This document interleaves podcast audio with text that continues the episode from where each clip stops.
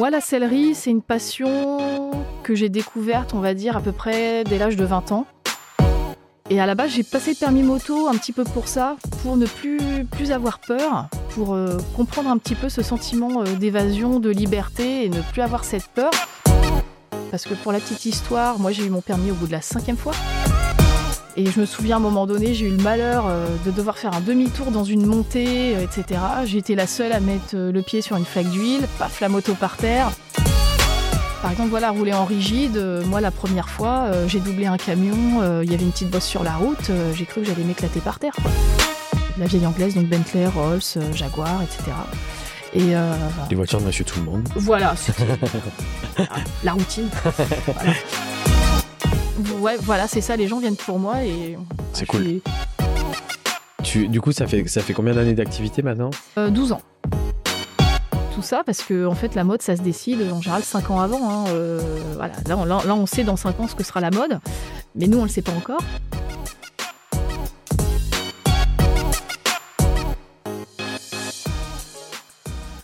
Hello tout le monde Mon plus long voyage à ce jour. Un périple de 650 km pour rejoindre Flory. Une découverte captivante que j'ai faite grâce à Instagram. Après des échanges chaleureux, nous avons rapidement fixé une date. Les routes m'ont guidé à travers une région que je ne connaissais pas et j'ai finalement atteint un petit village, une enclave discrète où le logo Harley Grove m'a sauté aux yeux. Ma rencontre avec Flory et son atelier a été instantanément séduisante. Je n'ai pas été déçu car je savais que j'étais au bon endroit. Cela m'a fait réaliser que la France regorge de lieux méconnus, mais parlant si intensément à tous les passionnés des dos. Flory est une véritable artiste, une âme authentique, une personne simple, agréable et animée d'une passion incommensurable, doublée d'une expertise exceptionnelle. Après avoir commencé par la mode, elle a rapidement tracé une trajectoire remarquable, avec le cuir des selles moto et la restauration de voitures de collection. Son parcours a été jalonné de virages, mais sa route s'est dessinée clairement dès l'âge de 20 ans.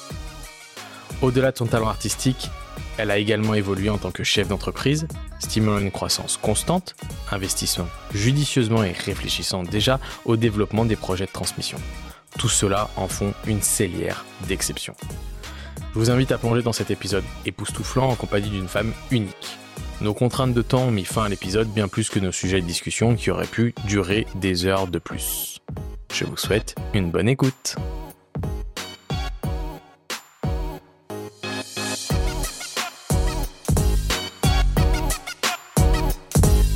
Bonjour tout le monde, bienvenue aujourd'hui sur euh, Dealer de Wheels. On est euh, sur notre enregistrement du dernier épisode de l'année euh, 2023, ma première année. Euh, je vous ferai un petit bilan, je suis très content. Je me suis déplacé, alors cette fois vraiment euh, loin de chez moi. Je suis euh, donc venu rencontrer Florie. Enchantée. Bonjour Florie, Bonjour, tu vas bien ça va très bien. On est dimanche matin, Ouais. c'est quand même tôt, donc je te- remercie euh, Ça va. de t'être Ouais. réveillée, d'être euh, d'être présente aujourd'hui. Moi, j'ai fait un petit peu de kilomètres, donc euh, on est à Lillebonne. C'est bien ça. Ouais, ça se prononce entre, comme ça Oui, entre Le Havre et, et Rouen. Ok, voilà. Donc euh, pour tous ceux qui, qui savent que je suis moi de la région Rhône-Alpes, j'ai quand même traversé un peu la France. Je, en plus, ne, ne connais très bien cette région parce que du coup, euh, euh, c'est la première fois que je viens. Oui. Donc je suis ravi. Oui. C'est une découverte géographique de ta région et puis une découverte aussi de ton activité.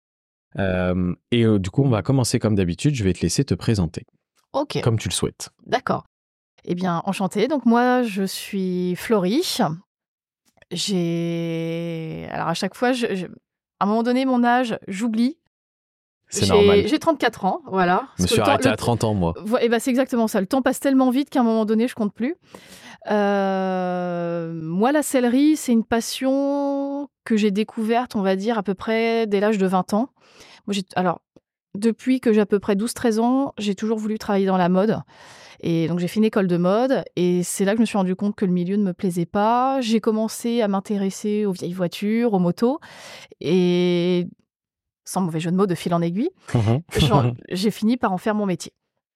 Et, euh, et donc, euh, au début par des, des stages avec l'école. Ensuite, j'ai j'ai travaillé en région parisienne et j'ai fini par, euh, par m'installer ici dans ma région. Parce que j'avais déjà du, du travail, j'avais déjà des, des amis de ce milieu. Et donc, ça s'est fait très naturellement. euh, j'avais déjà beaucoup de boulot. Et j'étais vraiment passionnée. euh, passionnée ouais. Est-ce que tu, euh, tu te rappelles quand tu étais petite, qu'est-ce qui t'a attiré? C'est les, alors ça va être bateau ce que je dis, mais les poupées, tout ça, ou il y, avait quelque chose d'autre sur la mode? Alors, on va dire que j'ai toujours été euh, créative. euh, j'ai toujours aimé faire un petit peu des, des- des travaux mania- des manuels, que ça soit avec du tissu ou même parfois avec du papier quand j'étais toute petite. Et euh, la couture, moi, c'est ma mère qui m'a appris à, à coudre avec une machine. Et j'avais, oui, 11 ou 12 ans. euh, alors, je commençais à me faire des vêtements, mais je pouvais pas rentrer dedans parce que, voilà, je, je- T'habillais tes poupées? Voilà, c'est ça. Je savais pas faire les gabarits. Donc, euh, donc voilà. Mais au moins, je m'entraînais. Et puis, euh, c'est vrai qu'au final, depuis que je suis jeune, l'univers de la moto, de la voiture, j'avais des gens de ma famille euh, qui avaient, euh, pareil, des, des voitures à l'époque. Alors, aujourd'hui, qui sont vieilles, mais à l'époque, qui étaient toutes neuves, des voitures de sport. Et euh, j'avais aussi mon oncle qui avait une vieille Honda euh, Goldwing. Et je me souviens avoir fait un tour dessus. Et ça m'avait un petit peu, euh, voilà, ça m'avait fait quelque chose quand C'est une grosse moto, ça. Oui, oui, oui. Donc, euh, et c'est vrai qu'en y repensant maintenant, voilà, j'ai toujours un petit peu baigné dedans. Mon, mon père aussi a des, a des vieilles voitures, à l'époque, voilà, des vieilles, des vieilles BM ou quoi. Et du coup, voilà, j'ai toujours baigné dans cet univers. Ouais. Donc la famille, euh, quand même, euh, Bah, t'as ouais. dirigé quand même euh, Voilà, fortement un- sur. euh, Voilà, même s'ils m'ont pas forcé, mais euh, pas du tout forcé la main, mais euh, c'est vraiment moi qui ai voulu continuer dans cette voie. euh, et ouais, c'est vraiment intéressant, surtout, euh, surtout les clients qui nous parlent parfois d'anecdotes euh, sur les, les motos, euh, etc. Et il y a un petit peu le côté social aussi, euh, en plus de, de la création. Ok. Ouais. Créatif, du coup, euh, c'est c'est, euh, donc dessin, ce genre de choses, c'est quelque chose que, qui t'animait. Est-ce que tu as senti que, que tu allais partir sur ce milieu-là? Ou au départ, c'était vraiment, euh, tu te lançais euh, sur la créativité, la mode et sans vraiment savoir euh, où tu allais aller? Ouais, alors bah, comme euh, très petite, je voulais vraiment euh, être styliste. Je me suis pas posé de questions, j'ai foncé. Et euh, on avait des projets à faire et je, en fait, je voulais pas faire de vêtements. Je voulais travailler plutôt sur des choses, on va dire, euh, solides. Ça, c'était du coup une école? Voilà, j'étais sur une, une école à, à Paris et euh, qui a duré deux ans. Et je- voilà, vraiment, je préférais les, les travaux sur des, on va dire, des matériaux solides, euh, plus tout ce qui était un petit peu ameublement, décoration. Et au fur et à mesure, euh, voilà, j'ai préféré, on va dire, tout ce qui était fauteuil. Et ensuite, ameublement. Et vraiment, après, tout ce qui était moto, voiture. Ouais. Ok. La moto et toi, du coup, c'est comment elle arrive dans ta vie, comment elle rentre, qu'est-ce qui t'amène à la moto? Alors, euh, la moto, moi, il faut dire qu'en fait, euh, j'ai passé mon permis moto parce qu'en fait, j'avais peur euh, d'être passagère. Même que ça soit en vélo, en scooter, en quoi que ce soit, être passagère, j'avais toujours très peur. Et j'ai passé mon permis moto il y a 9, ouais, 9 ans aujourd'hui, il me semble. Et, et à la base, j'ai passé le permis moto un petit peu pour ça, pour ne plus, plus avoir peur, pour euh, comprendre un petit peu ce sentiment euh, d'évasion, de liberté et ne plus avoir cette peur. Parce que je me disais même, voilà, si, même si après je roule en passagère avec quelqu'un, parce que j'étais déjà dans ce milieu, tout le monde faisait de la moto, et je voulais comprendre, euh, comprendre ça. Et en fait, quand j'ai commencé à faire le permis moto, mais en fait, j'ai adoré. J'ai aimé ça euh, et en fait aujourd'hui, euh, en fait j'aime pas être passagère. Je voilà, je roule avec mon copain, mais quand je suis derrière, je déteste ça. J'ai besoin de ma moto, de moi, de rouler. Maîtriser les choses. Ouais. Ok. Entre la période, du coup, il y a 9 ans, donc euh, si mes calculs sont bons, tu avais un peu plus de 20 ans. Ouais, voilà, c'était ça. Ouais. Donc, je devais avoir 22, ouais, euh, 20, euh, 24 à peu près. ouais. Tu avais déjà passé ton permis voiture? Oui, j'avais Ouais. des ouais, voitures à 18 ans. Et euh, entre la période, donc euh, ce tour en Goldwyn euh, et, et le, le permis, est-ce que tu avais refait un peu de moto, des, des scooters, de ce genre de choses? Alors, j'avais roulé en passagère, mais j'étais jamais très à l'aise. euh, T'as pas eu la période mobilette, scooter ou Moi, non, pas du Non, tout. Ouais. Moi, Ouais. pas du tout, jamais roulé. C'était plus euh, si c'était des amis, euh, j'étais derrière. Mais en fait, les fois où j'étais en passagère, j'étais pas à l'aise, j'avais vra- j'avais vraiment peur. Et donc, ouais, donc par contre, tu pars sur le permis moto sans avoir jamais conduit un deux roues. Ben non, du coup non, à part un vélo. Mais effectivement, non, j'ai jamais De, conduit. de roues motorisées. Ah non, dire. je savais pas du tout comment ça marchait. euh, même un, un, un quad, euh, j'avais pas roulé en quad, euh, donc euh, non, rien du tout. Ouais. Qu'est-ce qui, comment ça se passe le déclic? Tu fais ça seul Tu fais ça avec des copains, des copines? Alors moi j'ai fait ça seule. Alors il faut dire que mes amis, on va dire d'enfance qui ont mon âge, ne font pas du tout de moto. C'est pas du tout leur truc. Alors quand je leur en parle, ils sont contents, je leur en parle, mais ils sont pas du tout dans le milieu.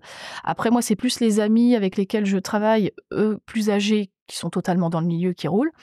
Mais au final je l'ai vraiment passé euh, toute seule. Ok, donc un jour, Voilà, tu te dis vais, Voilà. tu pars à l'auto-école. Ah ouais, je me dis voilà, je m'inscris, euh, je vais passer le permis, euh, pas forcément dans l'optique de me dire qu'après euh, je vais m'acheter tout de suite la moto et puis je vais tout le temps rouler. Je savais peut-être que ça allait pas me plaire. Alors j'aurais eu mon permis et, et basta. Et en fait, euh, non, j'ai vraiment aimé ça. euh, Dès l'auto-école?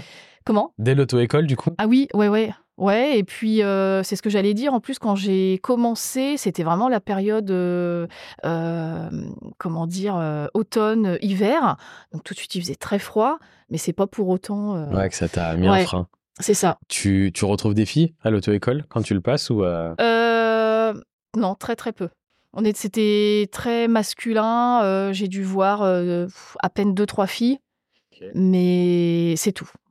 Je pense qu'aujourd'hui beaucoup plus le passe, mais à l'époque euh, non, on était très très peu. Ouais, non, mais là, il y a filles, vraiment, ouais. je trouve, une. Ouais. J'en parlais parce que pour ceux qui me suivent, j'ai participé à un podcast live pendant un rassemblement moto organisé par Thème Lyon, donc qui est une, une association euh, pour voilà l'émancipation, on va dire, des femmes dans le, dans le milieu du taureau. Et, euh, et, et c'est ce que je disais, c'est que je trouve que même sur Lyon, tu vois, qui est une grande ville, euh, je vois énormément maintenant de, de femmes en deux roues. Ouais, C'est c'est drôle, beaucoup plus qu'avant. oui. Alors peut-être que j'y fais plus attention, je sais pas, on sait oui, jamais trop. mais il n'empêche que, que je trouve qu'aujourd'hui, euh, il y en a vraiment beaucoup plus. ah bah ça c'est. Et je pense qu'à 10 ans, c'était pas le enfin, c'était le encore un petit peu compliqué. C'était moins le cas. euh, ouais, et puis après, est-ce que aussi les, les moto-écoles, euh, il y a quand même la pédagogie, euh, parce que pour la petite histoire, moi j'ai eu mon permis au bout de la cinquième fois. Voilà, mais alors pareil, le permis voiture, ça a été au bout de deux, trois fois. En fait, j'étais trop stressée. Le et, stress. et puis c'était quand même difficile, le permis moto. Euh, voilà, si on fait une erreur, après, euh, c'est terminé, euh, on arrête. Et euh, au bout de cinq fois, et c'est pas pour autant que moi, derrière, après, j'ai roulé en rigide, quoi. Ouais. Et, euh, mais c'était juste le fait de passer le permis. euh, moi, j'étais complètement euh, tétanisée. euh, Ok, bah justement, j'allais te demander, ouais. Du coup, c'est le, le début de l'auto-école et tout, les premières Comment fois ça s'est passé euh, Bah Après, euh, alors ce qui était aussi très marrant, c'est que moi, je suis arrivée pour le premier cours. Euh, J'ai un ami qui, à l'époque, qui vendait des casques jet. Donc, il m'avait à l'époque offert un casque. Alors, hop, j'étais contente, j'avais mon petit casque pailleté. J'avais un gros blouson Levis en jean avec de la moumoute, euh, ce qui faisait un peu froid. Donc, j'avais mis ça. Et je m'étais acheté des jolis petits gants Roland Sands. voilà, j'étais contente. Et je suis arrivée et à la moto-école, ils m'ont dit Ah ah non, mais là, il n'y a rien de réglementaire. Il faut un casque intégral, il vous faut un blouson avec des coques et les gants, pareil, il faut euh, des protections euh, au niveau des phalanges. Ah, je dis Ah bah ouais, super. Donc bah, je suis allée au magasin. eu déjà pour- dans le style, par contre. bah, pour moi, c'était bon, quoi. Euh, j'ai- J'étais bien, enfin, bien habillée. Et euh, au final, ils m'ont dit, ah non, non, il n'y a rien qui va. Donc, bah, voilà, je suis allée au magasin et j'ai. Puis au final, j'ai acheté du matériel que je n'ai pas remis après, Alors, malheureusement. je pense qu'il y en a beaucoup.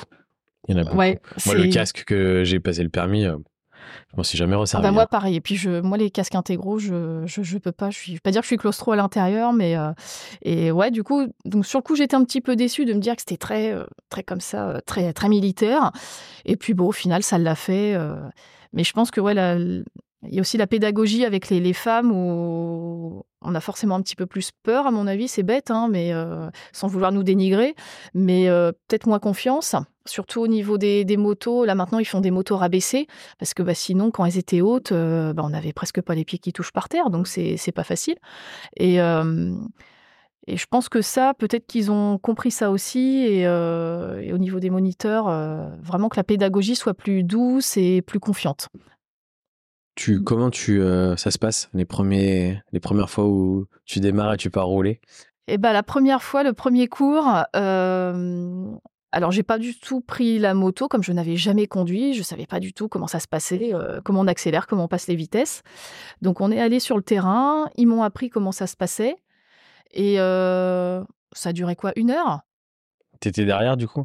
Alors à ce- euh, euh, là, à ce moment-là, j'étais dans la voiture, parce qu'il y avait Ah le oui. moniteur en voiture, avec tous les gens en moto. Et en fait, euh, ou, ou le moniteur, alors je sais plus, le moniteur, il y en avait un deuxième. En tout cas, il y avait une moto en rave. Et euh, au retour, et bah là, ils m'ont dit bon bah allez, tu prends, tu prends la moto. J'ai fait mais là j'ai fait qu'une heure euh, et puis c'était dans le centre du Havre. On avait 20 minutes de route avec toute la circulation, etc. Je fais bon, ok. Ah oui, ils t'ont fait rouler euh, Ah, sur la circulation. Comme ça, ouais. Ah Alors ouais. c'est- c'était une 125, mais bon, ça- reste la même. hein. Là en ville, ça change pas grand-chose. Et euh, j'ai fait bon, ok. Et bon, ça a été un peu, alors pas catastrophique pour moi, c'est que bah, devant moi il y avait une fille qui a un petit peu perdu le contrôle, euh, qui a fait moitié un dérapage, elle a fini par tomber. Et alors moi, faire un freinage d'urgence euh, ou euh, faire un évitement, je l'avais pas encore appris au bout d'une heure. Donc bon, j'ai fini par, par remonter sur un trottoir et, et bon, j'ai freiné, mais bon. Hop, donc on a fait une petite pause fraîcheur. voilà pour Nécessaire, tout le monde. voilà. Nécessaire. Donc tu disais cinq fois, faut quand même euh, garder la motivation, c'est bien. Ouais, c'est c'était pas évident, mais euh, c'était toujours des, des petites erreurs euh, bêtes euh, qui faisaient que je l'obtenais pas. Et ça a terminé la cinquième fois parce que oh, faut dire qu'au bout de cinq fois, après, moi j'avais déjà repassé le code pour passer le permis moto, parce que j'avais eu le permis voiture très longtemps avant. Et si on le rate au bout de cinq fois, ensuite il faut repasser encore le code. Donc Ah là, oui. je m'étais dit, C'est la fois ou jamais. c'est voilà, il, il la faut. Et j'ai tout réussi. Et la dernière épreuve, euh, donc c'est avec l'examinateur, il y a des fiches. Alors là, je crois que moi c'était sur les assurances, donc en soi c'est pas très, voilà, euh, tout risque, le tiers, etc. Et là j'étais muette, j'étais là. Euh, je- je- voilà. Et heureusement, alors je pense que l'examinatrice, elle a dû voir que j'en étais à cinq fois, elle a été sympa avec moi, elle m'a aidée, c'est presque elle qui me donnait les réponses, et ça l'a fait. Et ensuite, alors après j'ai eu la circulation. euh, Facilement. et, mm, parce que le plateau, voilà, c'est le plateau cinq fois. Par contre, la circule, euh, voilà, les doigts, les doigts dans le nez. euh, heu- heureusement. Contente, du Ouais. coup là, heureuse. Ah ouais, voilà. Et puis surtout que, bon, j'avais eu l'occasion, j'avais déjà acheté euh, ma moto. Parce que bon, là, je savais. euh, alors, je l'avais acheté après, le- après le, le plateau, parce que je savais qu'après la circulation, bon, ça irait. J'avais déjà acheté euh, la moto. Euh, alors, on va le dire quand même, je l'avais testé un petit peu dans le quartier, voilà, sans avoir le permis. Elle était quand même assurée. Mais euh, voilà, j'avais testé un petit peu comme ça. Donc, j'avais hâte, euh, vraiment, on va dire, de pouvoir rouler officiellement euh, avec la moto. ouais. Alors c'était quoi cette première moto? Alors, cette première moto, c'était une, euh, une Kawasaki, une Zephyr euh, Héritage, que j'avais achetée euh, dans, à Paris, pas loin du Marais. Et euh, c'était très compliqué, parce que j'étais arrivée avec un, arrivée avec un gros camion, et sauf qu'en fait, c'était que des petites rues, et je me suis retrouvée bloquée à un moment donné. Il y a les flics qui arrivent, je me dis, merde, les pompiers. Et en fait, je sais pas, il devait y avoir un accident, ils me demandaient de bouger, je pouvais pas. euh, voilà, c'est- un énorme camion. Mais au final, ça l'a fait, donc... Euh, ouais. À ce moment, quand tu passes, euh, quand tu valides ton permis, professionnellement, t'en es où? Euh, moi, Tu ce... as déjà. oui, moi, je suis déjà installée. Euh, J'ai mon atelier. Ouais, je suis déjà installée. C'est Ouais. c'est quoi du coup l'univers de la moto qui t'attire à ce moment-là? Ben, moi, C'est une moto particulière quand même. alors là, voilà. T'es je- pas allé en concession euh, acheter. Non, euh, voilà. Après, alors il y avait la question euh, budget. Euh, après, moi, j'ai, il va peut-être falloir que je règle ça, mais j'ai un problème avec l'injection. Je reste sur du carbu, donc j'hésitais avec une Zephyr héritage parce que c'était plus joli qu'une Zephyr classique. Il y avait les, quand même les, les jantes à rayons, même la, petite- la peinture sympa, et elle était verte et, et jaune. Et j'hésitais sinon avec un W650 justement que que j'ai là actuellement. Donc au final, comme quoi. Et, euh, et j'avais pensé à cette moto-là, et euh, parce que je la trouvais très belle, euh, avec un look d'ancienne, mais pour moi qui restait moderne, alors que c'est une moto qui avait déjà euh, presque, on va dire, 20 ans. Et, et donc voilà, je voulais vraiment, vraiment celle-ci. Et quand au final j'ai eu mon permis moto, c'est là que j'ai eu voilà, le déclic en fait de me dire mais j'a- j'adore rouler quoi. C'est c'est de l'évasion alors que je roulais déjà. Voilà, mon père a des vieilles voitures, donc je roulais avec ces vieilles voitures, mais c'est pas pareil. Est-ce que tu, euh, tu penses que c'est euh, cet esprit un peu vintage, rétro de ta famille qui t'a aussi dirigé euh, vers ce côté-là de la moto? Parce que là, tu- c'est Oui. c'est rare d'entendre une fille qui. ah, aucune euh, dénigration non plus Non, là-dedans non, dans non, mes non, propos, non, mais c'est vrai que c'est rare d'entendre une fille aussi qui dit euh, on je, privilégie a- souvent la, la sécurité. je suis plus attiré par le, le carbu que, que l'injection. tu ouais, vois. ouais. Et puis Il y, en- il voilà. y en a, hein, il y en a plein. mais, Ouais, euh, ouais, voilà. puis De- même de, à- celles que j'ai rencontrées. Je Oui. précise parce que des fois. Ouais. Non, puis même la sécurité, parce que là, c'est une moto, il n'y a pas d'ABS, euh, enfin, voilà, il Oui. n'y a pas d'assistance. Et puis, même pour hommes ou femmes confondus, quand on commence, Oui. Des Oui. fois, euh, on, on commence d'abord par quelque Ouais. chose de très classique, un peu Ouais. moderne, et après, on peut aller, après avoir roulé un petit peu, Oui, mais vers, ensuite, euh, vers quelque chose de plus. euh, Surtout qu'au permis, c'était une EMT, alors je sais plus. ouais, qu'on- 07. Style ou, euh, 07, ouais, voilà. En plus, je me souviens qu'on roulait au ralenti, ils avaient dû les régler. En fait, on lâchait tout, la moto, elle avançait toute seule. Donc moi, avec la Zéphyr, bah, quand j'ai voulu partir, bah, je me suis dit, hop, ça part tout seul. Ah bah non, elle cale. Le point d'embrayage est Pourquoi plus c'est pas comme- difficile? voilà, pourquoi c'est pas comme, euh, comme à l'école? Et c'est là aussi, voilà, j'ai compris un petit peu tout ça. Et puis, euh, voilà, chaque moto est un petit peu différente, un petit peu capricieuse, euh, etc. Et, euh, mais ouais, moi, je préférais l'ancien. Alors, oui, du coup, je dirais que mes parents sont, je, désolée pour eux, passons à l'ancienne, mais voilà, mon père, c'était plus voilà les vieilles voitures, donc j'ai vraiment été bercée. euh, voilà, après lui, euh, il- voilà, même mes parents n'ont jamais acheté des, des voitures euh, toutes neuves, toutes clinquantes. C'est vrai qu'ils préféraient l'ancien. Je ne m'étais jamais posé cette question, mais c'était très pertinent.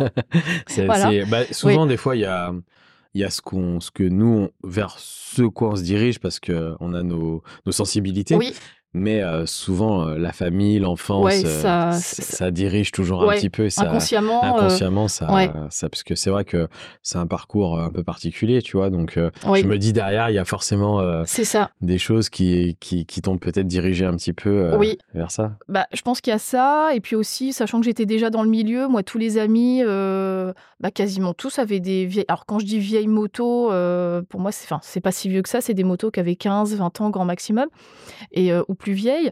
Et pareil, toujours un petit peu modifiées. Alors, moi, comme je démarrais, je voulais pas euh, tout de suite partir dans une prépa. Euh, voilà, je pouvais pas trop me le permettre. Et donc, je trouvais que ce modèle-là euh, était très beau. ouais.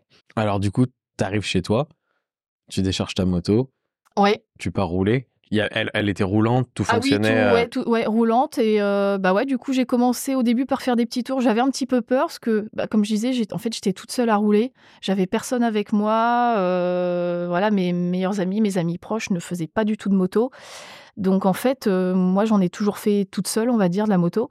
Et euh, du coup, voilà, au début, je suis partie un petit peu comme ça euh, à l'aventure, euh, très doucement. Et puis, bah ensuite, euh, ça l'a fait nickel. euh, C'était une voiture, c'était pardon, une moto euh, daily. Tu t'en servais.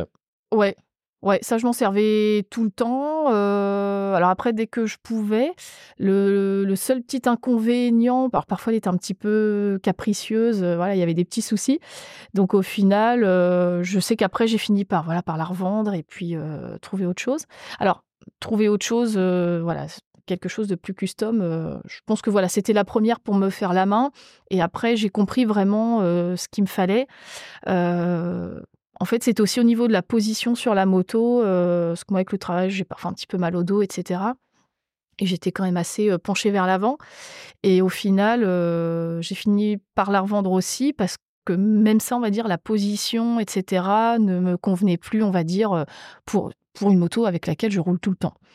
De cette moto, ton meilleur souvenir que si je te demande de Alors- sortir un maintenant. Ouais, alors euh, je suis partie euh, au Wheels and Waves avec euh, avec des amis donc de OSE et euh, alors en fait voilà la, moto parfois calait alors il fallait c'est aussi qu'il fallait souvent très accélérer pour partir. Et pour la petite histoire j'ai eu l'impression d'être le boulet du week-end parce qu'on était tous en moto. Et je me souviens à un moment donné j'ai eu le malheur de devoir faire un demi-tour dans une montée etc j'étais la seule à mettre euh, le pied sur une flaque d'huile paf la moto par terre. Alors, il a fallu que les gars ils descendent de leur moto qui m'aident à remonter la moto parce qu'elle faisait quand même 200 ouais 230 kilos quelque chose comme ça. Je pouvais pas la remonter toute seule euh, dans une descente. Et voilà ça a été euh, un petit peu à chaque fois euh, rocambolesque mais on a on a bien rigolé Ça laisse des bons souvenirs. ouais. Ouais ça ça reste mon, mon meilleur souvenir avec la moto Au niveau de, du coup, donc là, tu dis que tu es parti avec des amis. Euh, comment tu es euh, sur le développement du milieu de la moto? Tu, euh, tu rencontres du monde, tu bouges un peu? Est-ce que tu fais des festivals? Tu roules toute seule? Tu roules en groupe? Tu ouais, alors fais des road trips? Tu, Ouais, alors ça, road trip en général, je les fais toute seule. Je, me fais les road trips toute seule. Après, là, des fois, on est parti la pampe un week-end voilà, avec des amis. On était une petite dizaine, donc tous en moto. J'étais la, seule femme. Et, euh, et ensuite, euh, alors, tu me demandais quoi d'autre? Comment je roule? Ouais, enfin, ce, comment tu vis euh, Enfin, comment ça se développe en fait L'univers du deux roues? Est-ce que tu es vraiment solitaire? Est-ce que tu rencontres du monde? Est-ce que tu te déplaces sur des festivals? Est-ce que tu Alors du coup, je, c'est vrai que pour mon métier, le fait d'être motard euh, joue beaucoup parce qu'on va commencer à parler avec les gens et qu'on va leur dire qu'on fait de la moto, bah, tout de suite, forcément, c'est un milieu. Hein. Donc, euh, on échange et c'est là aussi que je me rends compte euh, qu'il y a vraiment un partage, même si il y en a un qui va rouler en chopper, l'autre en japonaise, voilà, sportive. Mais ça n'empêche qu'en fait, il y a des choses qui se rejoignent, il y a des anecdotes ou des appréhensions, des, j'ai envie de dire des, des, peurs, des choses comme ça, qu'on roule avec n'importe quel type de moto. On est tous pareils. Et, même moi, j'avais cette appréhension d'être une femme, bah, justement, d'avoir un petit peu peur, de tomber en moto, d'avoir des, choses comme ça. Et en fait, quand je discutais avec des mecs, bah, c'était pareil, en fait. Euh, voilà, c'est pas. Euh, c'est pas, je vais pas dire pas les gros durs, mais euh, bien, mais parfois une, fois j'ai fait tomber la moto, voilà, à l'arrêt. Certains m'ont dit oh bah combien de fois ça m'est arrivé, oh j'ai pété ça, machin, puis ils en rigolaient. Donc je me suis dit oh bah non c'est ça va, c'est pas moi qui suis neuneux, ça arrive à tout le monde, voilà il n'y a pas d'erreur là-dessus. Donc ça m'a fait du bien, j'ai pris confiance en moi. Et puis, et puis ouais, c'est vrai que du coup, bah là par exemple au Wheels and c'était pour présenter un, un, sidecar sur lequel aussi j'avais travaillé. Donc j'ai rencontré beaucoup de monde. Et, et, même sinon, moi, avec le travail, quand j'ai des stands durant des événements, bah, en fait, quand les gens commencent à me parler de leurs projets, moi, je peux aussi les, les, conseiller par rapport à ce que moi, je vis sur la moto au niveau confort, quand, quand je roule, voilà. Alors que quelqu'un, je pense, qui ne ferait pas du tout de moto, ça serait un petit peu compliqué de, de comprendre ce que les autres vivent. Oui, ouais, c'est sûr. De toute façon, mmh. quand on dit, hein, de toute façon, sur quand on ne fait pas ce pourquoi on travaille, c'est il y a toujours un petit écart par rapport à celui moi, qui va. Moi, c'est pour ça. Voilà, je dis toujours ceux qui font des selles de moto mais qui sont pas motards, ça peut être un petit peu euh, compliqué. Euh, qu'on peut. Il faut savoir ce que les gens. Euh, euh, je vais pas dire subissent sur la route, mais je parle surtout niveau confort. voilà. Parce qu'il y a des fois, voilà, on va rouler 30 minutes, ça va, et puis après une heure, on aura mal aux fesses. Puis sauf qu'on va faire une pause, et puis après la pause, on a re mal aux fesses. Donc, euh, et tout ça, on peut le savoir que, que si on est motard. Euh, ça dépend, je trouve, quelle moto on a aussi. Il y a ah des motos où tu es obligé d'avoir mal aux fesses. Ah moi, bah... j'ai un shop. Ah bah oui, voilà. Je sais que j'aurai jamais le confort d'une autre Harley récente que j'ai. Ah bah non, ça. Euh, j'ai un Road Glide, je peux faire oui. 500 bah km. Là, il n'y a pas de souci, on sent rien. Comme dans une voiture. Voilà, c'est ça. Bah moi, c'est. mais c'est vrai que ton métier doit pouvoir quand même améliorer des choses, je pense.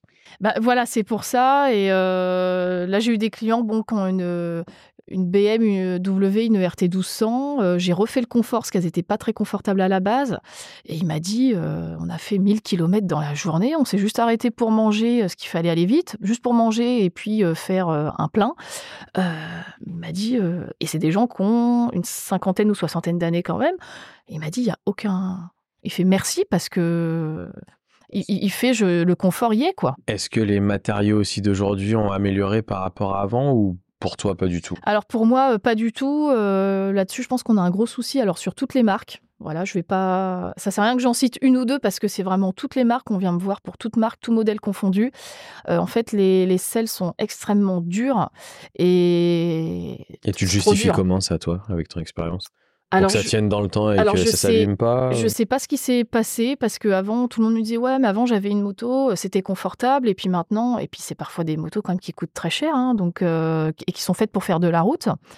Et. Euh, Est-ce que c'est le coût? Alors moi, je me demande si c'est pas suite au Covid parce que le, le, prix de la mousse, en fait, a, le prix a, a énormément augmenté.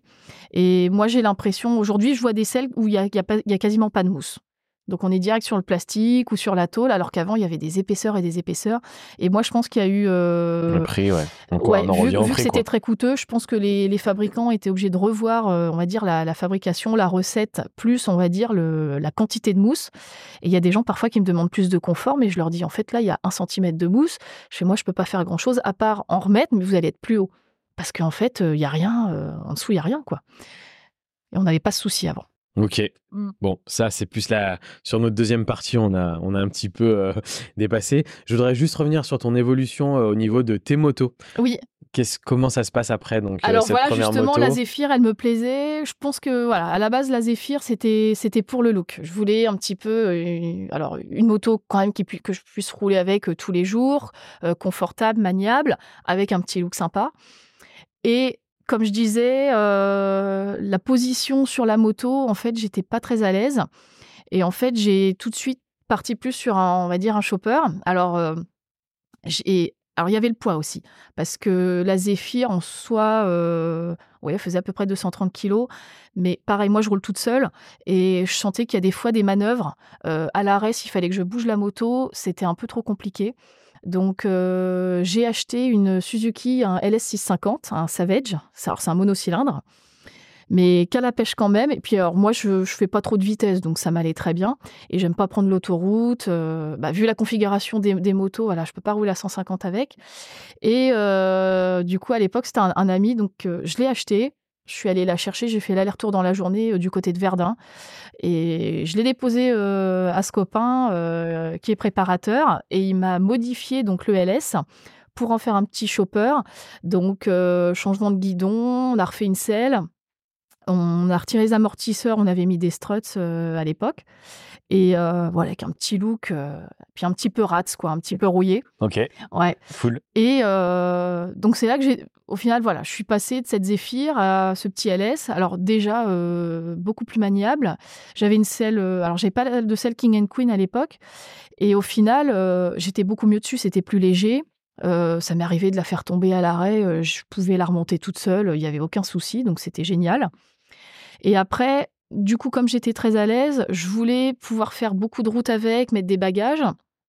Donc du coup, j'ai un, dire un autre ami préparateur, lui, qui m'a du coup, qui m'a fabriqué une selle King and Queen. Euh, alors, explique-nous pour ceux qui vont pas forcément savoir ce que c'est. Alors, alors, King, and, Queen, euh, comme on dit, le, roi, la reine, en fait, c'est des selles sur les, les choppers où, euh, donc, en fait, on a un, une assise au niveau du conducteur, on a une grosse remontée à l'arrière. En fait, c'est une grande selle biplace.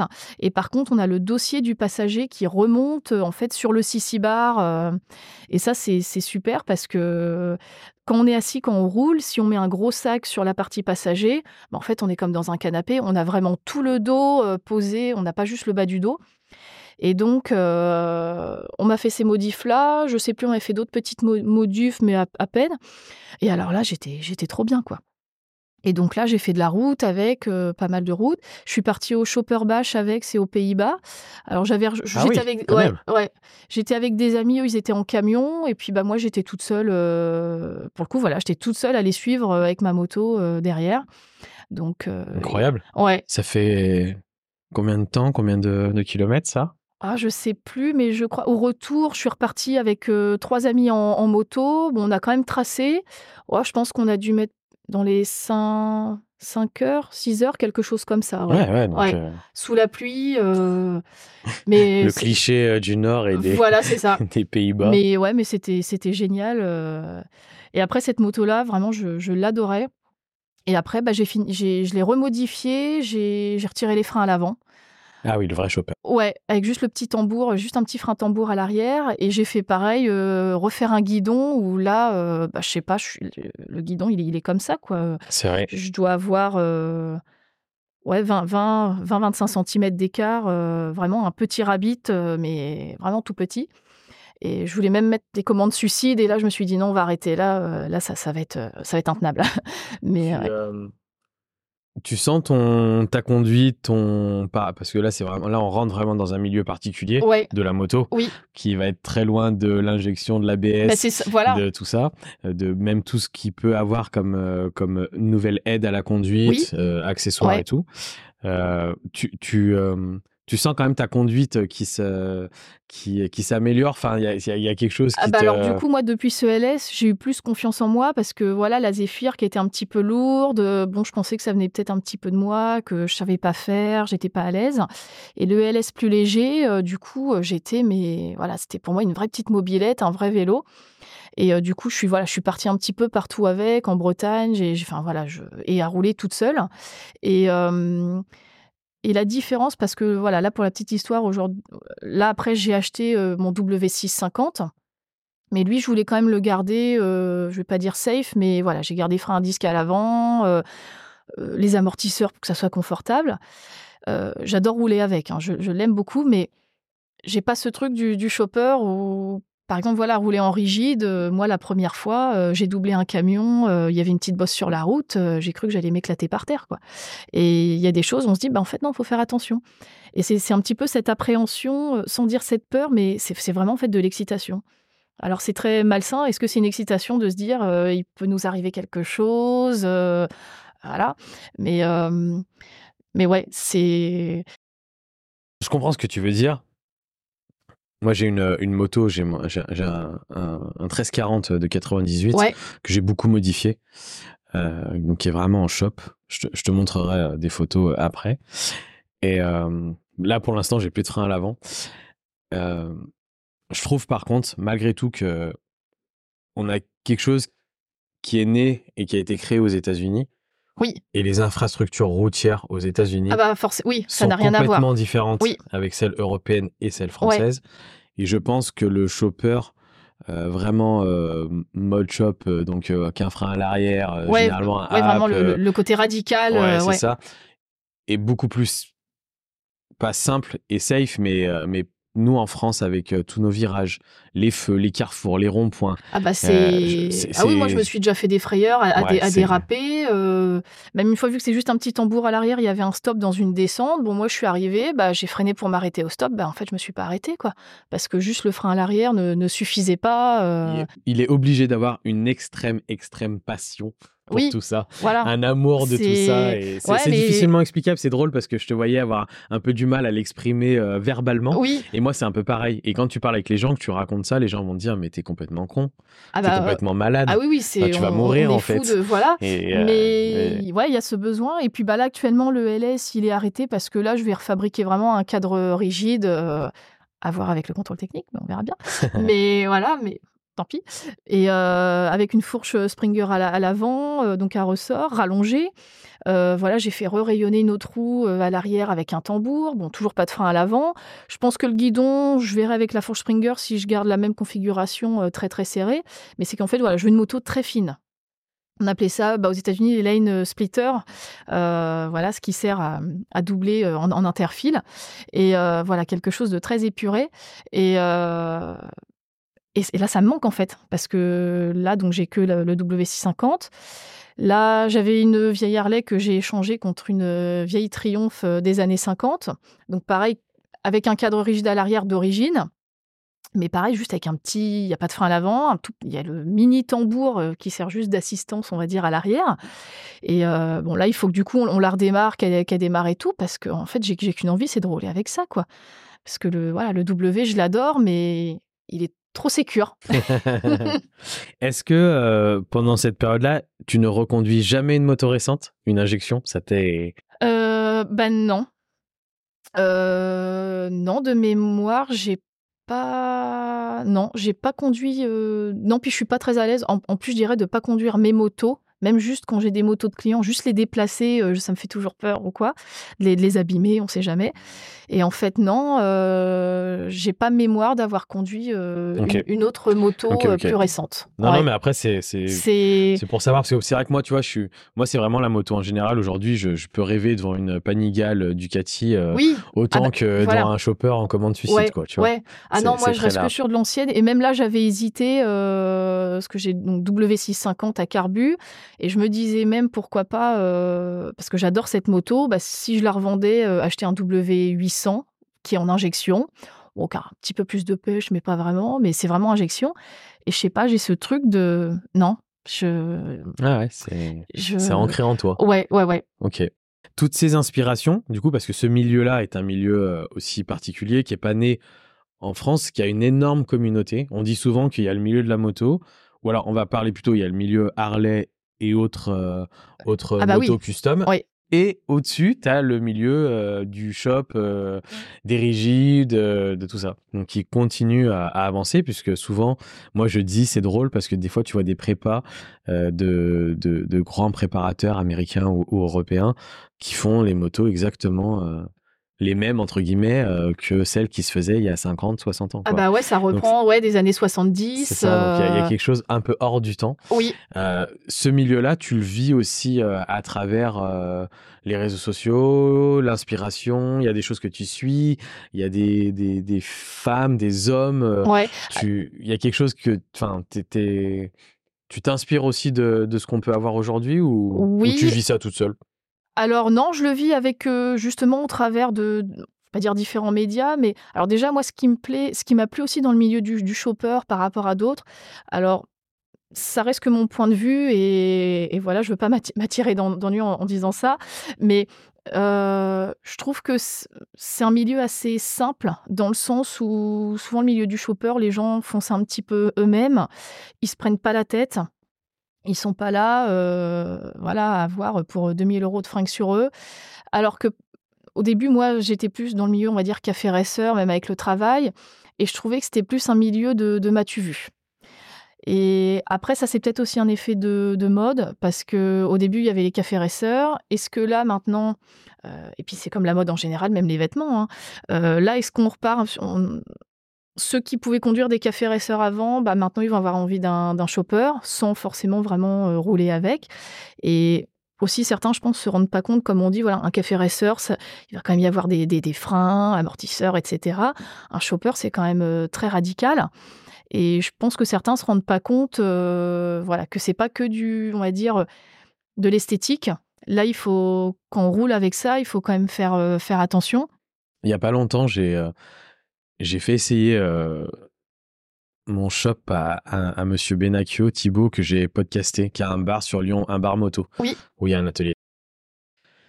Et qui m'a dit euh, j'adore, mais je sais pas. Il a conduit une heure. Il m'a dit j'adore, mais je sais pas comment tu fais. Oui, ouais. C'est. Tu vois, c'est. Bah, moi, le LS, c'est ce qu'on me disait quand on voyait la configuration euh, avec le guidon, etc. Enfin, mais je- comment tu fais pour conduire ça? Moi, je pourrais jamais conduire ça. Et à côté de ça, le copain, il avait une Harley avec un gros hanger euh, avec le guidon. Et moi, je disais, mais moi, je pourrais jamais conduire ton truc non plus, en fait. Euh, comment tu fais Donc, comme quoi. Mais, euh, et puis, ouais, du coup, cette mentalité, euh, plus d'entraide, Ça te correspond. Ouais, ça et euh, et puis alors au niveau, je dirais des, des médias, plus je dirais dans vraiment la, la culture. Moi, euh, même au niveau musique, hein, j'écoute plus de la musique des années euh, 70, on va dire, euh, et donc tout ça est mélangé.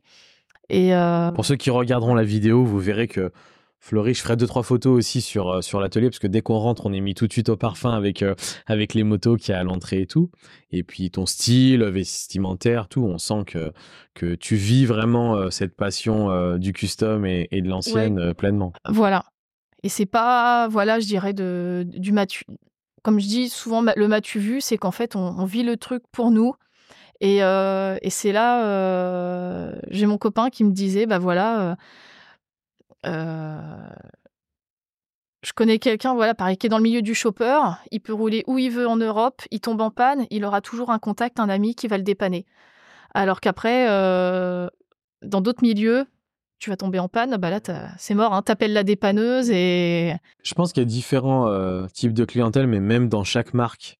Et, euh, et tu vois, je discutais avec un directeur de concession euh, avec qui je vais rentrer, enregistrer un épisode dans peu de temps, qui a, qui a deux concessions et qui me disait c'est assez drôle parce qu'il a une concession où c'est des personnes qui ont un travail, une tenue, on va dire, plus, plus implantée socialement oui, euh, par leur travail et Ouais. tout, et le week-end, qui vont Ah bah oui. radicalement changer. ils sont déguisés, quoi. Hop, ils se changent Ouais, complètement, ouais. et là, ils redeviennent, bap, ils mettent les bagues, euh, éventuellement le blouson en cuir et tout, et du coup, ils vont conduire leur moto.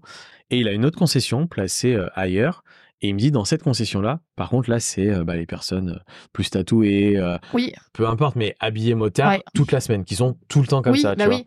Et, Et- ouais, c'est- Ouais, ce que je dis et parfois on rigole là-dessus, c'est qu'on en voit quand même. euh, Alors je pense qu'ils ont, ils, ils aimeraient être dans ce monde, mais en fait ils n'arrivent peut-être pas à y accéder.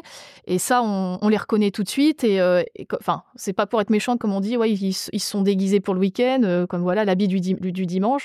Euh, c'est qu'on on sent qu'ils sont pas du tout comme ça et que c'est pour sortir euh, lors d'événements, euh, voilà, qu'ils ils mettent Ouais, toute ouais. la la- tout, tout le kit, le starter kit, quoi. C'est ça, ouais. Après, je pense que socialement, le, le, le, le monde de- du travail dans lequel ils vont Ah oui, euh, ah bah après- évoluer Ouais. va enlever certains codes. Oui. C'est malheureusement, on est encore, euh, Ouais. même si ça change hein, quand même. hein. Moi, Ouais. ça m'arrive d'arriver euh, dans des endroits, on va dire, des banques, euh, des trucs comme ça, et être reçu par un mec qui est ultra tatoué. Ouais. Et je sens que derrière, c'est un mec qui fait de la moto souvent, Ouais, ou, euh, ouais, selon quand il- ouais. Donc ça, ça change un petit peu, mais malgré tout, on peut pas encore nier qu'aujourd'hui, les codes vestimentaires vont Ah bah diriger ça, euh, totalement, certains milieux socio-professionnels. Ouais, c'est ça, voilà. Comme je dis, voilà, il y a ceux qui ne sont pas comme ça et c'est vraiment, on sent que le week-end, ils s'habillent pour l'occasion.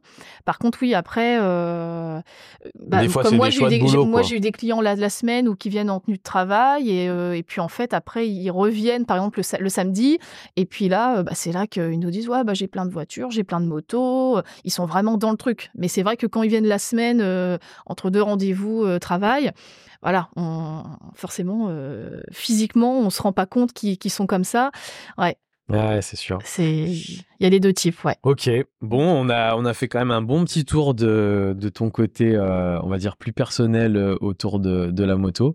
Donc ça, c'était, c'était cool. En plus, je- tu, as ce, cette particularité euh, d'être, on va dire, sur un, un milieu et des envies euh, qu'on qu'on croise pas tout le temps pour, Oui. euh, pour euh, par rapport au, au fait, tu vois, du shop des anciennes, euh, Ah ouais, d'avoir ouais, des je- rigides, euh, ce genre de trucs. Donc Ouais. c'est cool de partager ça et de voir ta vision euh, à toi, comment tu, tu l'as vécu.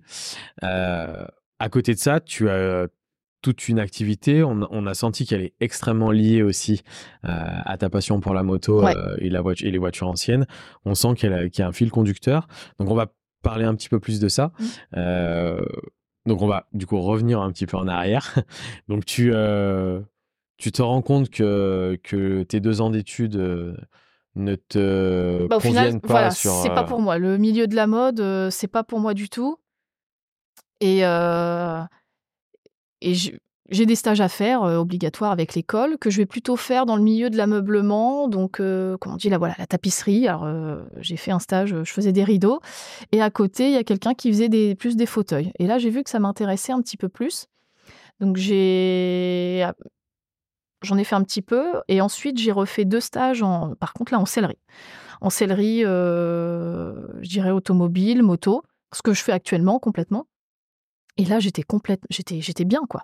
J'étais, et pourtant à l'époque, j'avais 20 ans, et euh, j'étais vraiment dans mon élément. Et aussi le fait euh, de travailler, j'étais juste avec un patron, donc je dirais que c'était à la cool. euh, voilà, c'était pas la grosse entreprise.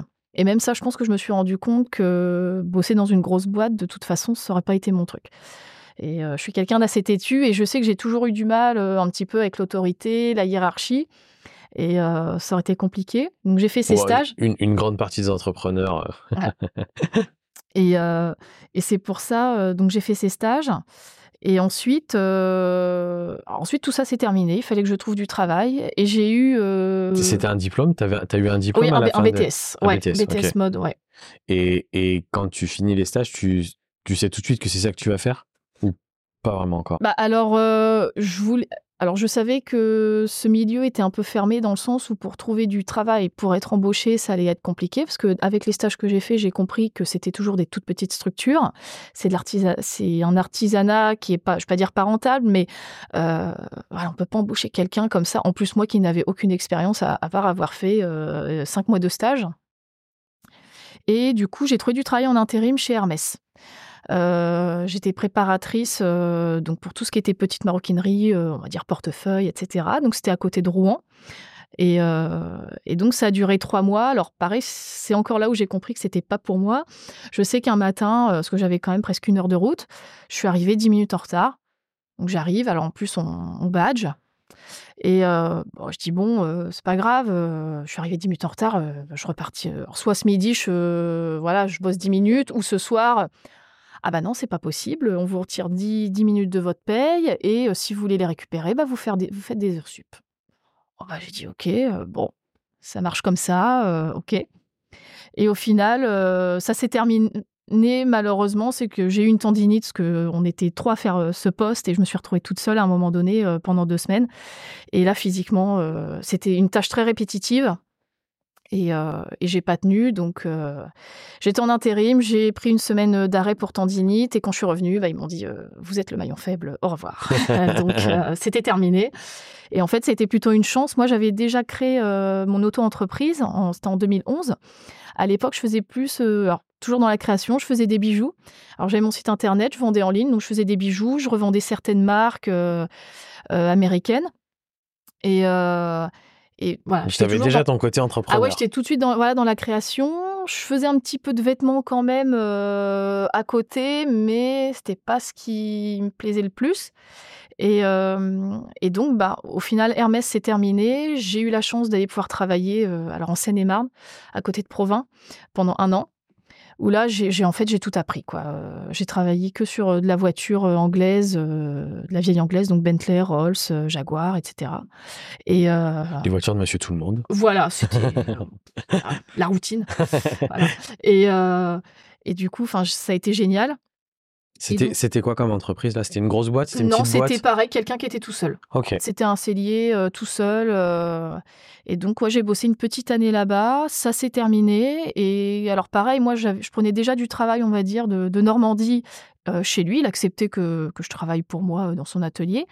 Et en fait, bah, quand, quand ça s'est terminé, bah, du coup, je suis revenue dans la région. Et, et en fait, j'avais déjà, du travail. Ça s'est fait naturellement Voilà. quoi en fait. C'est ça. Euh, Et, euh, et j'ai démarré, euh, bah, du coup, c'est mes parents qui m'ont accueilli dans leur garage pour que je travaille. Alors j'avais juste une table, style une table à tapisser quand on fait du papier peint. Euh, je me servais du congélateur, pareil, comme plan de travail. Et j'ai eu énormément de chance. Donc mon père avait des voitures anciennes et il n'y avait plus trop de place. Et il m'a dit, bah écoute, euh, j'hésitais, il y avait un petit terrain à côté.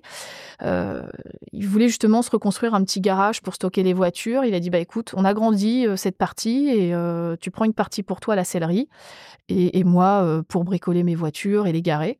Donc au final, on a fait un petit peu 50-50 et, et du coup, j'ai pu déjà la main plantée.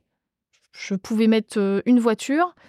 Euh, et puis, bah, en fait, alors je suis restée quand même ouais, presque 8 ans euh, chez eux. Ok. Ah oui. Donc, c'était chez papa-maman. ouais. Donc, ouais. c'était c'était bien.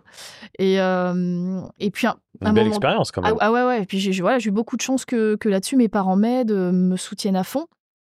Parce que voilà, ce qu'il faut savoir, moi, je démarrais de rien, j'avais pas d'argent de côté. S'il fallait louer un local, euh, il y a du stock à acheter, etc. C'est extrêmement compliqué. Et c'est pour ça donc qu'ils qu'ils m'ont aidé là-dessus à me lancer. Et, et donc, auto- d'auto-entreprise, j'ai changé en entreprise individuelle, voilà, pour le, le côté un petit peu, un peu juridique. Et, euh, parce qu'à un moment donné, en auto-entreprise, c'était plus possible. Et, euh, et là, par contre, le manque de place est venu. Et donc, j'ai eu l'opportunité euh, d'acheter un bâtiment. Le lieu où on se trouve. voilà. Et pareil, donc il y a trois ans. Et, et pareil, moi, voilà, j'ai été voir un courtier. Et alors, à la base, mon banquier euh, m'a juste regardé en me disant non, on peut pas, on peut pas vous faire de, de, cré- de merci, crédit. mais non merci. Voilà. Alors que je demandais comment ça se passait. Est-ce qu'il fallait que je fasse tel chiffre d'affaires? Comment Voilà. Ce que je me suis dit, bah, si c'est dans 2-3 ans, c'est dans 2-3 ans. euh, voilà. Ah, mais il m'a tout de suite regardé euh, en me disant, bah non, c'est pas possible. J'aurais préféré qu'il fasse semblant de pianoter sur son ordi qu'il regarde des chiffres et puis qu'il me dise, ah bah non, on peut pas. Non, il m'a regardé de but en blanc, il m'a dit non. Donc je suis allée voir un courtier et, euh, et là, une autre banque a accepté tout de suite euh, euh, de me faire un crédit. T'a- T'avais déjà un peu de chiffre d'affaires? Tu t'étais comment bah oui, justement, ouais. Ouais. Et au fi- ouais, ouais, ouais. Ah non, moi, je, bah, ça faisait déjà, du coup, ouais, presque, ouais, huit ans que j'étais à mon compte, donc euh, c'était quand même assez solide. Bah oui. Euh, je pense aussi que ce corps de métier, l'artisanat, il, il savait que j'avais du travail. Je, euh, voilà, je ne serai pas au chômage, hein, il n'y aura pas de souci là-dessus. J'avais quand même un apport pour l'achat du bâtiment. Donc au final, Ouais, c'est étonnant la première banque. ah ouais, C'était peut-être plus alors le que je, conseiller on va qui dire était, euh, célibataire sans, enfin, euh, sans, sans enfants, Oui, sans autres revenus. ouais, et, donc pas de euh, charge. euh, Voilà, et ils ont accepté. J'ai même eu besoin de refaire un crédit pour des travaux. Ils m'ont dit pas de souci. ultra confiance. Donc je suis extrêmement Une contente. bonne banque. Merci mon banquier, mon nouveau banquier. Et voilà, comme quoi, euh, Comment ça se passe le, le début chez, chez papa et maman quand euh, l'atelier est fait?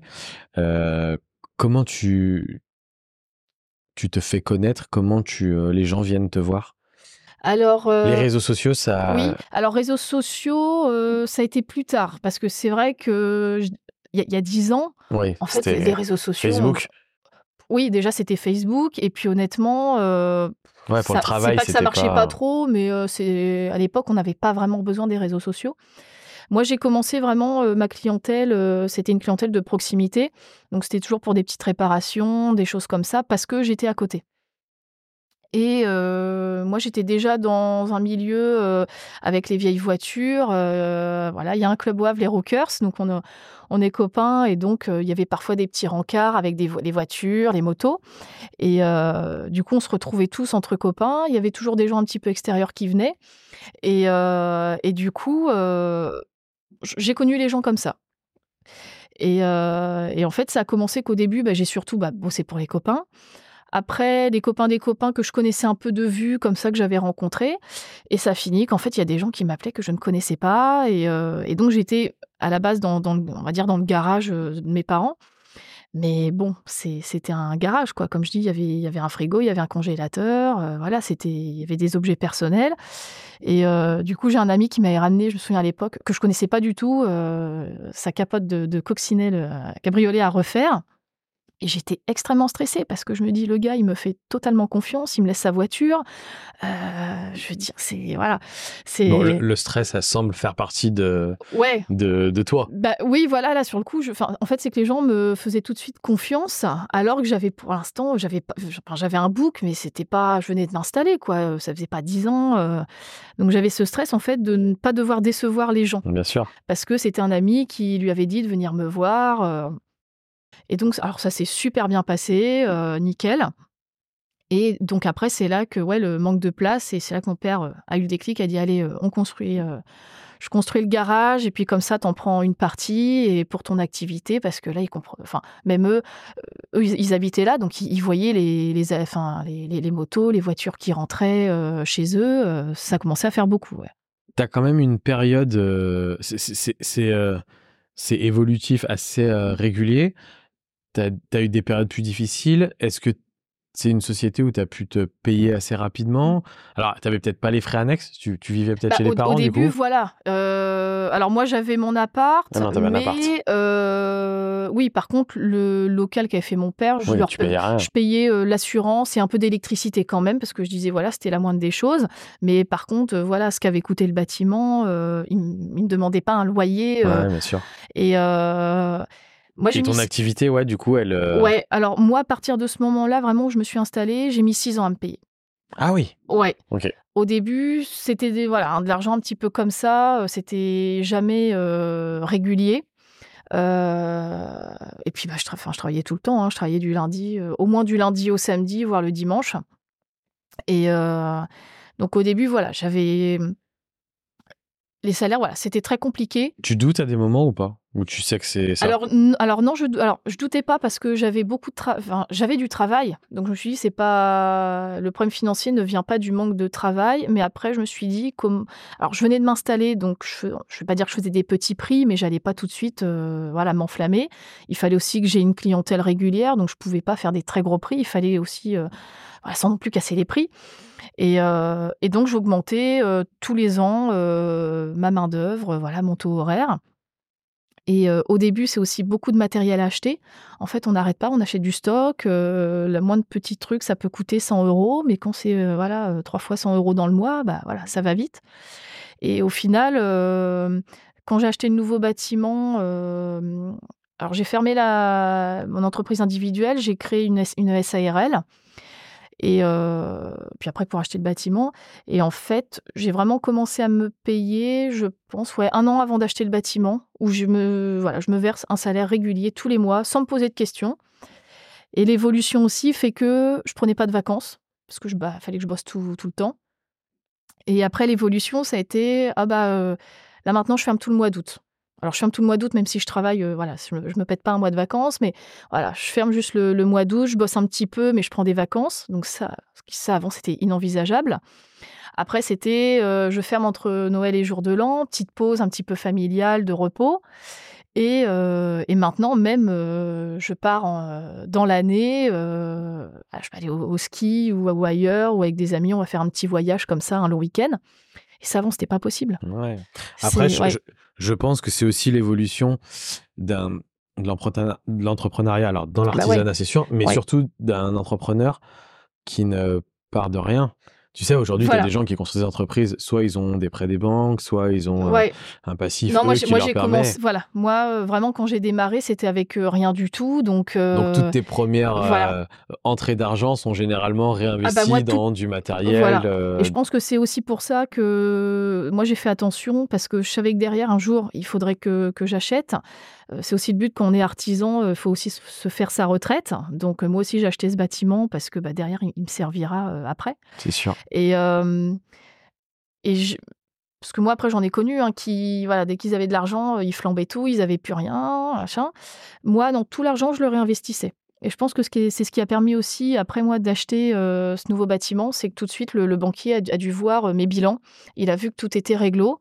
Euh, il, a, dû voir voilà, que je me prenais peut-être pas beaucoup de salaire, mais que tout le reste, voilà, tout était carré. La, première porte, c'est souvent la, sensibilité de la personne, chose qu'apparemment ton banquier d'origine n'a pas du tout eu.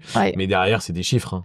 Bah, c'est des chiffres. Il rentre dans des tableaux, il regarde la rentabilité, s'il n'y a pas. Bah, voilà, c'est ça. Et moi, de toute manière, c'était toujours rentable euh, voilà, j'étais jamais en déficit, ça allait toujours de, plus en plus. Euh, il y avait vraiment une évolution. Euh, bah, en fait, je doublais mon chiffre d'affaires tous les deux ans quasiment. Donc c'était quand même pas mal. c'est super. Donc ça montrait quand même qu'il y avait... de rien, c'est bah, voilà. Donc ça montrait quand même une belle évolution. Je pense que c'est pour ça qu'on m'a fait confiance. Et et c'est pour ça que non, aujourd'hui, voilà, il y a toujours de l'évolution aujourd'hui. il y a deux ans, j'ai pris une apprentie avec les compagnons du devoir, euh, parce que pareil, il faut quand même, euh, il y a un salaire, ça reste un salarié, il y a un salaire à payer. Euh, ça s'est très bien passé. Elle a choisi d'aller travailler en maroquinerie, et, et là j'ai pris une deuxième apprentie parce que j'ai ce besoin d'apprendre aux autres et, euh, et puis bah aussi parce qu'en fait, à un moment donné, toute seule, ce n'est plus possible du tout. Quoi. Là, j'ai, je dirais, trop de travail et, euh, et là, c'est plus possible, à, plus possible à gérer. Aujourd'hui, comment ça se passe Du coup, donc un peu plus de notoriété?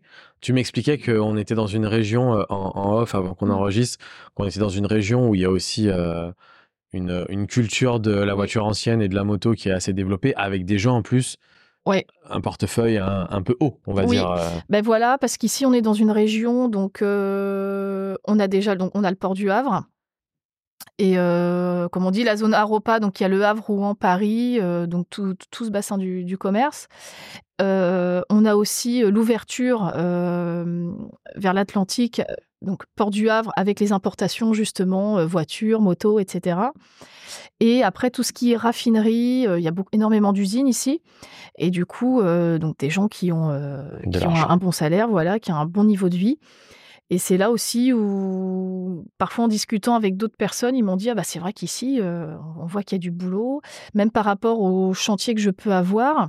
Comme je dis au niveau parfois de tout ce qui est un petit peu customisation, alors plus moto que voiture, mais customisation de moto, ailleurs il y en a dans certaines régions il n'y a, a, pas quoi ou si voilà c'est vraiment il y a très peu de gens.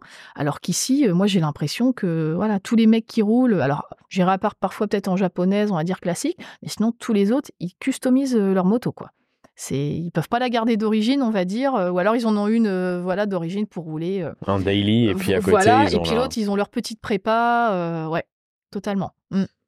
tu quand tu sens que ça se que ça se développe tu T'as quelle sensation? Tu, tu sens tout de suite tout le long que, que ça va fonctionner? Quand je te demandais tout à l'heure, t'as pas vraiment répondu. T'as as des coups de mots à des moments? T'as des moments où c'est difficile? Euh, Alors non, les seuls moments où c'est difficile, c'est quand justement il y a trop de travail, parce que parfois il suffit d'un truc, euh, d'un décalage.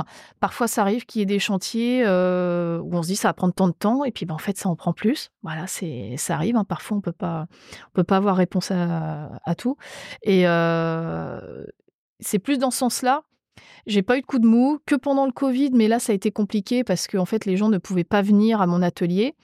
J'ai quand même eu du travail. J'ai jamais été dans le, rouge euh, financièrement, heureusement. Mais euh, là, ça- ouais, là, ça a été. Hum, Ça a, bon. été, ça a été- mais là, ça a été C'était une vraiment. période de, de Bah, merde monde. Bah voilà. complète, sinon, voilà, ça- socialement, voilà. professionnellement. euh. C'est ça. Mais à part ça, euh, moi j'ai toujours eu du travail. Au niveau, comme on disait en off tout à l'heure, au niveau des motos, parfois ça s'explique pas. Euh, L'été dernier, j'ai eu énormément de selles de moto à faire, alors que les gens sont censés rouler à fond et que c'est censé être calme niveau moto. Euh, là, par exemple, depuis le mois de ouais, septembre, octobre, j'ai des selles de moto toutes les semaines à faire, alors que souvent, là, l'hiver, les gens y pensent pas et ils repensent euh, à partir du mois de mars, euh, avant de rouler à nouveau. Ils disent il faut que je refasse ma selle. euh. Donc là, j'en ai la dose. Mais là, c'est vraiment lissé. et, et après, les gens, maintenant, comme je disais au, début, c'était une question géographique. Ils cherchaient une sellerie, hop, c'était à côté de chez eux, ils venaient. Maintenant, j'ai, je, les gens viennent. Ouais, voilà, c'est ça. Les gens viennent pour moi et C'est je cool. Suis, je suis toujours assez surprise de, de ça. euh, Très, gratifi- très gratifiant. oui, voilà. C'est pour l'ego, ça, ça fait, enfin, ça fait forcément du bien, mais c'est Bah, vrai que je suis, encore je suis- plus pour un artisan, sans parler forcément euh, du côté euh, voilà, voilà, égo. Pour un artisan, euh, c'est c'est une récompense euh, du travail que tu fais. c'est ça. Bon. Et c'est vrai que c'est toujours euh, surprenant et je suis toujours gênée à ce niveau-là. euh, voilà, quand on me dit ah bah oui, euh, voilà, il y a des gens qui vont faire une heure et demie de route, euh, voilà, pour refaire une selle de moto. euh, alors même parfois je leur dis bah je vous la renvoie par colis, ça vous évite un aller-retour. Non non, euh, je viens à votre atelier, il y a pas de souci. Ouais, je dis voilà, les gens sont prêts à, à tout ça. euh, je vais pas dire juste pour moi, mais pour mon, plus pour mon travail. C'est ouais, c'est c'est gratifiant, mais ouais, j'ai une, une petite gêne à côté quand même. euh. Moi, j'ai fait 7 heures. Ok, ok, ça va, je. On parlait des modes tout à l'heure et, et je suis assez euh, d'accord avec toi. Il y, a, il y a le milieu de la moto avec euh, des passionnés qui ont leur passion, euh, des fois des marques dont ils sont amoureux, voilà.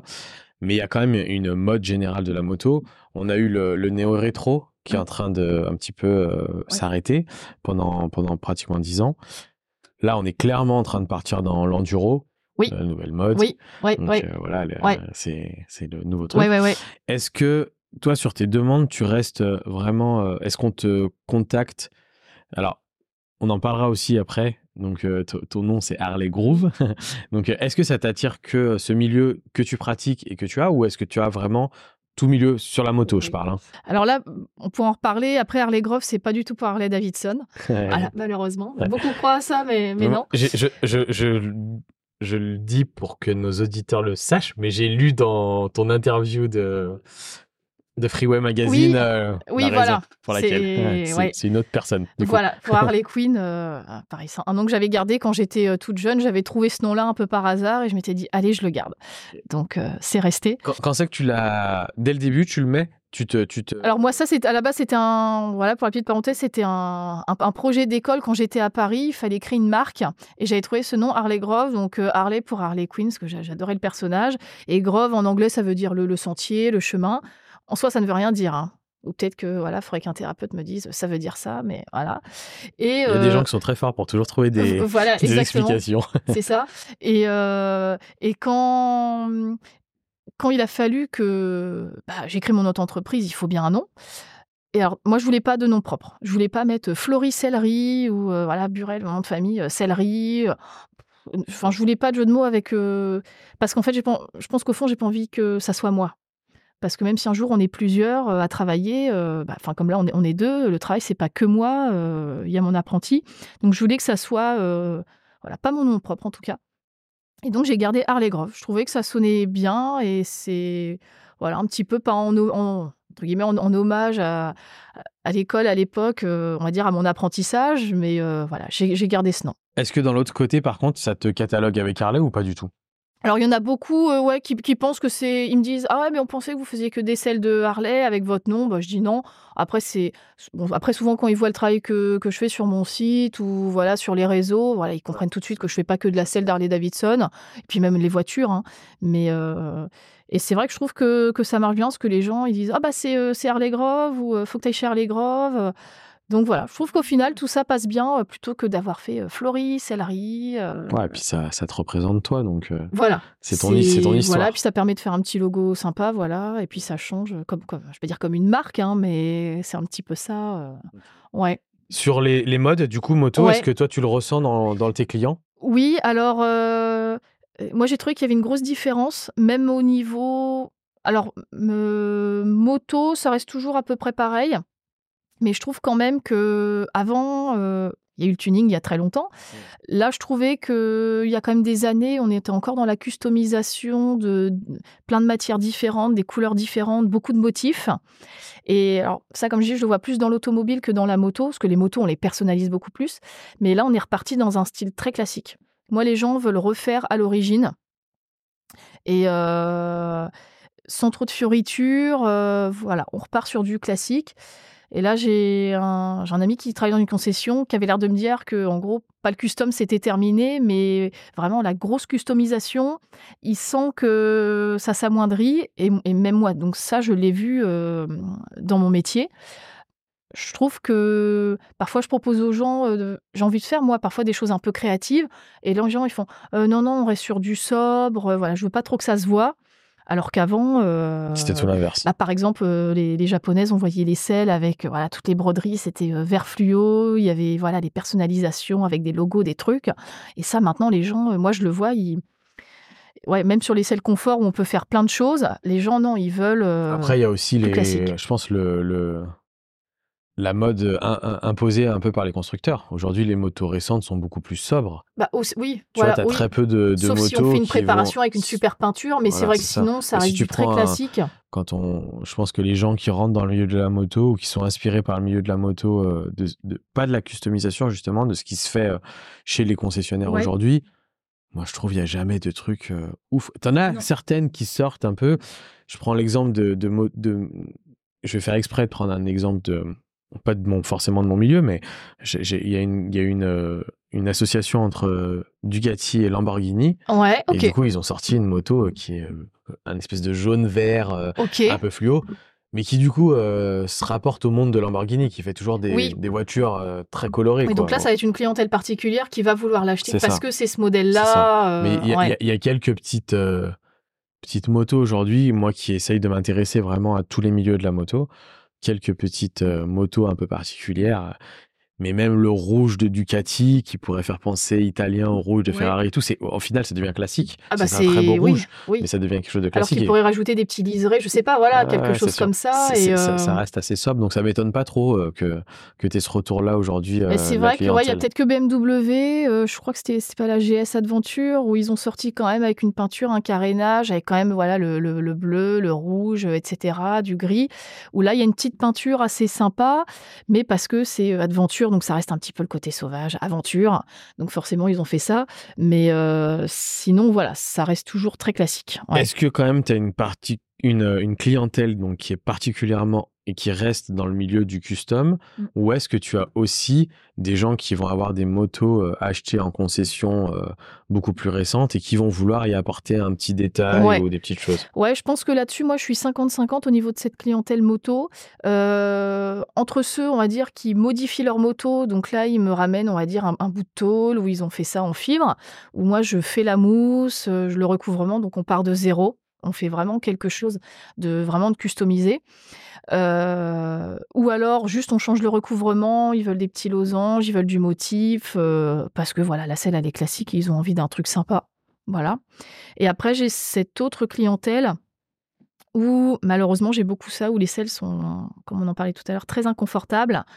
Et euh, parfois c'est juste pour changer la mousse. Donc visuellement, on dirait que j'ai rien fait, mais j'ai juste changé le confort.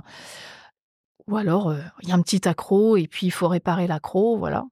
Mais euh, je pense que là-dessus, je suis vraiment 50-50 euh, au niveau de la clientèle, où, où j'ai voilà, autant la customisation. Et les, et les gens ont parfois pas d'idée. Ils viennent, ah bah je viens chez vous euh, parce que justement, euh, voilà, ils ont peut-être vu que je fais des, voilà, des choses assez, euh, assez personnalisées.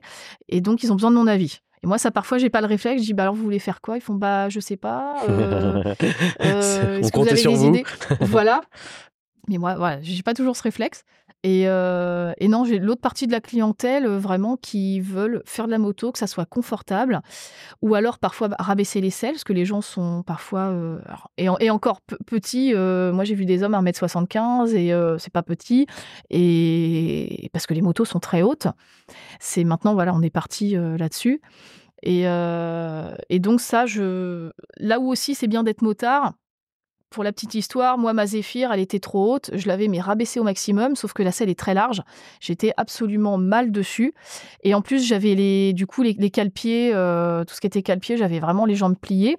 Donc, j'en étais presque, quand je roulais sur l'autoroute, à m'asseoir sur la partie passager pour être, pour être bien. Et ça, par exemple, quand j'ai des clients qui me disent Oh, il faut la rabaisser, mais vous rabaissez au maximum de ce que vous pouvez. Ben, je leur dis non, justement, il faut pas faire ça. Et je fais faut vraiment voilà amincir les côtés pour que vos jambes euh, à l'arrêt soient le plus proche de la moto et que vous n'ayez pas les jambes écartées. Et, euh, et ça, ça, ça les touche aussi que voilà, moi je, je sais de quoi je parle. Tu as une expertise. ouais. Voilà. Donc, euh, et même au niveau confort, il y a des densités de mousse différentes selon la corpulence des gens. Euh, on va dire si la personne fait 60 kg ou 120 kg, je ne mettrai pas la même mousse parce que sinon ça va s'écraser et ça sera inconfortable. Donc euh, tout ça, tout ça est important et, et je pense que ouais, le fait de, de faire de la moto, Oui, oui, ça change. Ça, c'est ça- ouais, ouais, c'est très sûr. important là-dessus. Sur comment ça se passe aujourd'hui un, un entretien avec un client On va partir sur quelqu'un qui veut quand même customiser ou tu as Ouais. un peu de créatif à Ouais. faire. Tu, il, vient chez toi. euh, bonjour, Voilà. euh, Florie Oui. euh, de Harley-Grove. euh, Voilà. Alors, si c'est une petite customisation euh, classique, bon, il peut me ramener juste sa, sa selle. Alors, d'abord, en général, la personne m'appelle. euh, donc, il peut me- juste me ramener la selle et on discute de sa selle. Après, il y a des fois, si on veut qu'il y ait des lignes, des coutures qui rejoignent, euh, par exemple, le réservoir, s'il y a des arêtes sur le réservoir ou s'il y a justement une ligne de peinture, un liseré, quelque chose. Moi, je dis là, par contre, il faut la moto. Parce que, et même moi, parfois, je leur demande de garder la moto à l'atelier quand je fais la selle. Parce que quand après on la pose sur euh, la moto, faut être sûr que tout s'aligne bien, parce qu'un centimètre près, après c'est foutu. C'est Bon, ça, on ça va pas se cacher, s'il manque la selle, de toute façon, ils vont pas aller faire des tours de moto. Non, voilà. Mais ouais, exactement. Donc, euh, si, si besoin, ils, me- ils me laissent leur moto. Et euh, comme là actuellement, j'ai une Harley, il y a carrément la selle à redécouper pour qu'on voit le cadre, parce que ça cache le cadre. Donc là, bah oui, forcément, euh, on a besoin de la moto, il n'y a pas le choix. Et, euh, et comment Et du coup, donc, sinon, ils me ramènent leur selle. Et là, on commence à. alors, voilà, si je leur demande, déjà, est-ce qu'ils veulent quelque chose de très personnalisé, pas trop personnalisé? Donc, déjà, ça, voilà, j'arrive à balayer un petit peu leurs envies, savoir sur quoi on va aller. Je leur propose des matières différentes. Alors, pareil, est-ce qu'ils veulent un cuir, un simili-cuir? Euh, Voilà, je leur explique la différence entre les, entre les deux. Et après, voilà, au niveau des motifs, euh, voilà, s'ils n'ont pas trop d'idées, je leur dis est-ce que ça, euh, on va dire très personnalisé, ça vous plaît? Non. Euh, est-ce que ça, oui, plus? Donc au final, on jauge un petit peu et puis au final, euh, voilà, on filtre et on arrive à trouver vraiment ce qu'ils veulent. Est-ce que tu fais un, un croquis, quelque chose? Alors voient quelque ouais, chose? après quand c'est ça, alors je fais un croquis, voilà, je fais pas quelque chose, euh, je fais pas un super dessin industriel forcément. Mais on se fait quand même un petit croquis ensemble, même s'il y a l'ancien recouvrement qu'ils vont pas garder. On je, avec eux, je dessine euh, voilà, avec des stylos blancs, euh, si la selle est noire par exemple, directement sur la selle pour qu'on comprenne tout de suite un petit peu à quoi ça va ressembler. Et parfois même, moi, ce que je fais, euh, quand j'ai juste là, si par exemple on doit modifier la mousse, etc., moi j'envoie toujours une photo euh, au client avec les petits tracés au feutre, à quoi ça va ressembler, que je veux quand même qu'il valide. Alors souvent les gens, euh, c'est- moi qui me prends la tête, les gens ils me disent non, non, mais je vous fais entièrement confiance, vous avez carte blanche, euh, voilà, je vous fais confiance. Ça t'est arrivé d'avoir quelqu'un qui arrive et qui dit Oula, c'est pas ce que je voulais Alors moi j'ai eu quelqu'un qui au début m'a dit oui, c'est très bien ce que vous, c'est ce que je veux, fallait modifier la mousse.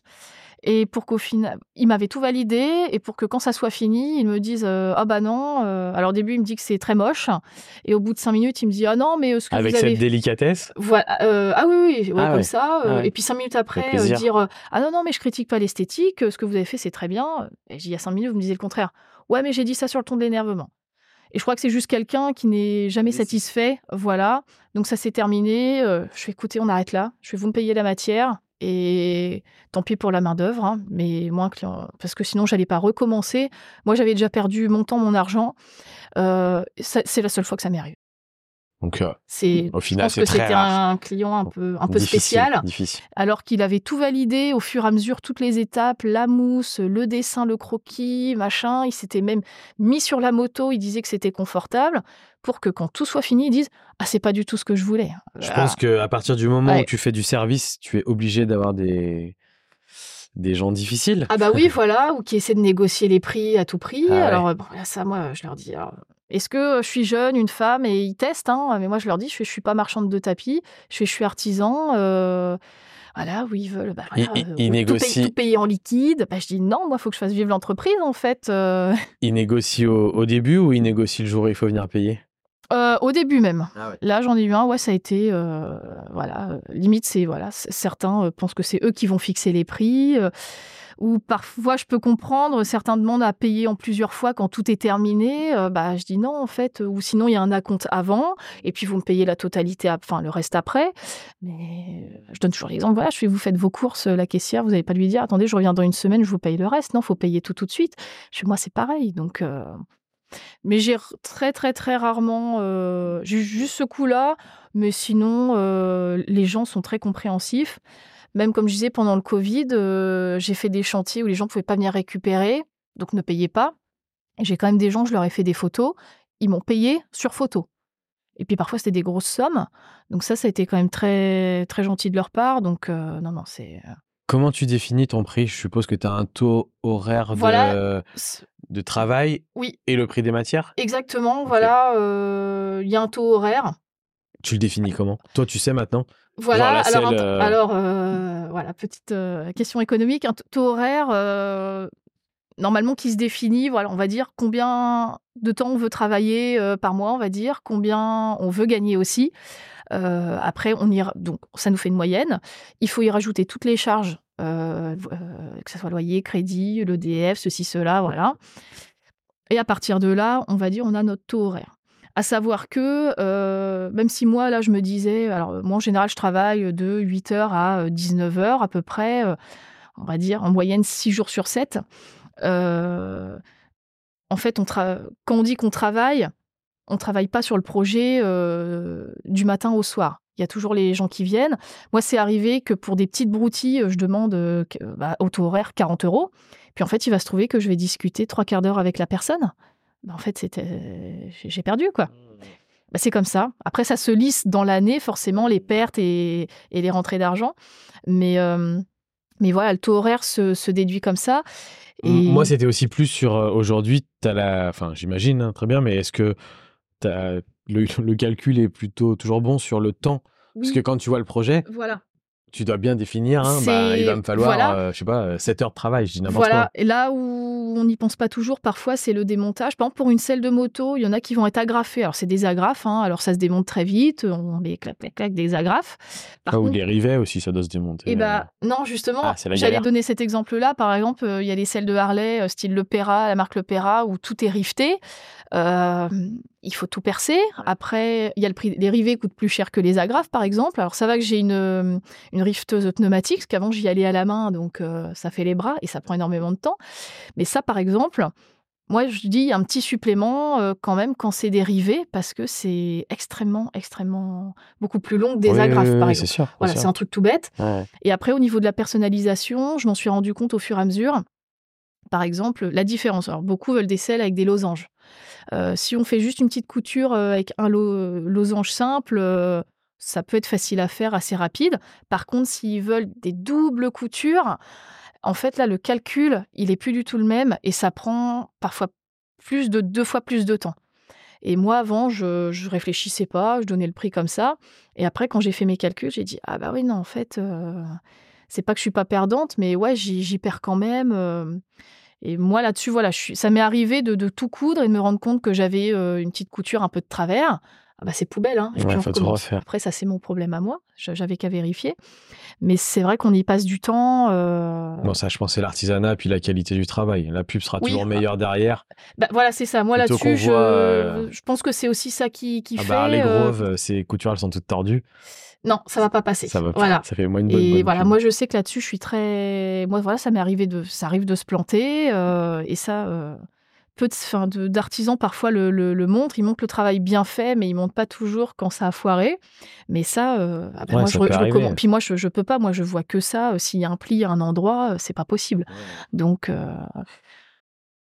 Dans le, le processus créatif, j'imagine qu'il y a l'expertise que tu as toi en tant que professionnel de la sellerie à, à diriger quand même un petit peu les gens. Tu dois quand même, malgré tout, j'imagine, garder de la neutralité pour pas que ce soit tes inspirations à toi oui. qui soient sur les motos. Mais par contre, est-ce que tu as déjà eu euh, des gens euh, où ils te proposent des trucs et tu te dis, ah mais là, c'est pas possible, je vais pas vous faire ça ou... Bah oui, après, euh, parfois j'ai des clients. Alors souvent, je sais pas pourquoi, sur, sur, sur des Harley Davidson, euh, ils, veulent mettre le paquet, quoi. Il faut, faut tout mettre. Faut, faut qu'il y ait des broderies Harley partout. Faut plein de coutures partout, plein de machins. Et parfois, je leur dis stop. Je fais, faut pas que ça soit carnaval. Et là, je suis en- entièrement honnête avec eux. Je leur dis, vous, vous voulez ça, ça va vous, vous plaire. Je fais, je pense qu'à un moment donné, vous allez vous en lasser. Parfois, j'explique quand même aux gens, bon, même s'ils s'en fichent un peu, mais je dis, est-ce que derrière, vous allez la garder, la moto? Est-ce que vous allez la vendre? Je fais, parce que derrière, s'il faut racheter une selle, je fais, ça coûte quand même assez cher.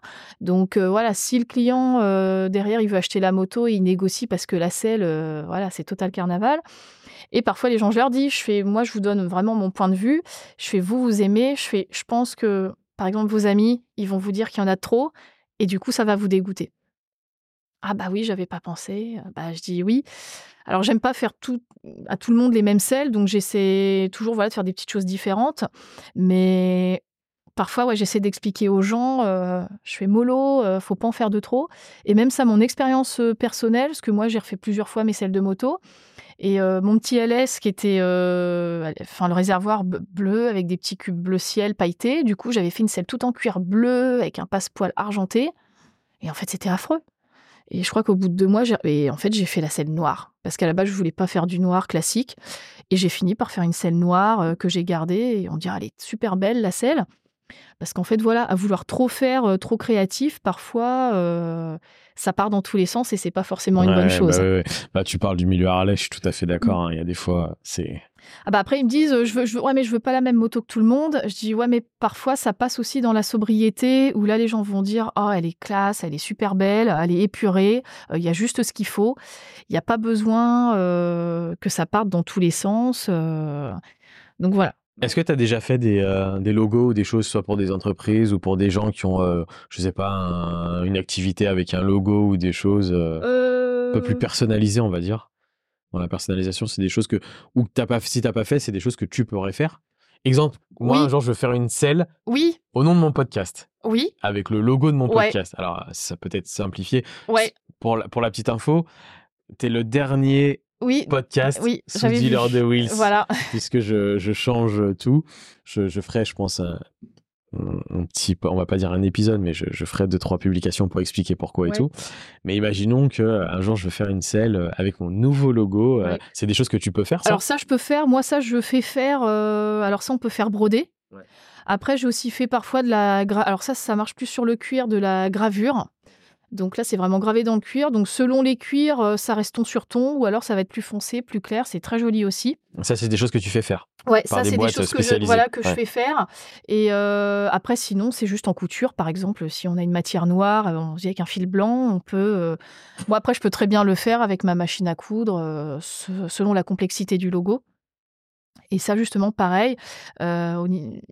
pour les gens, il y a aussi la. Ils me demandent parfois de, de marquer des choses.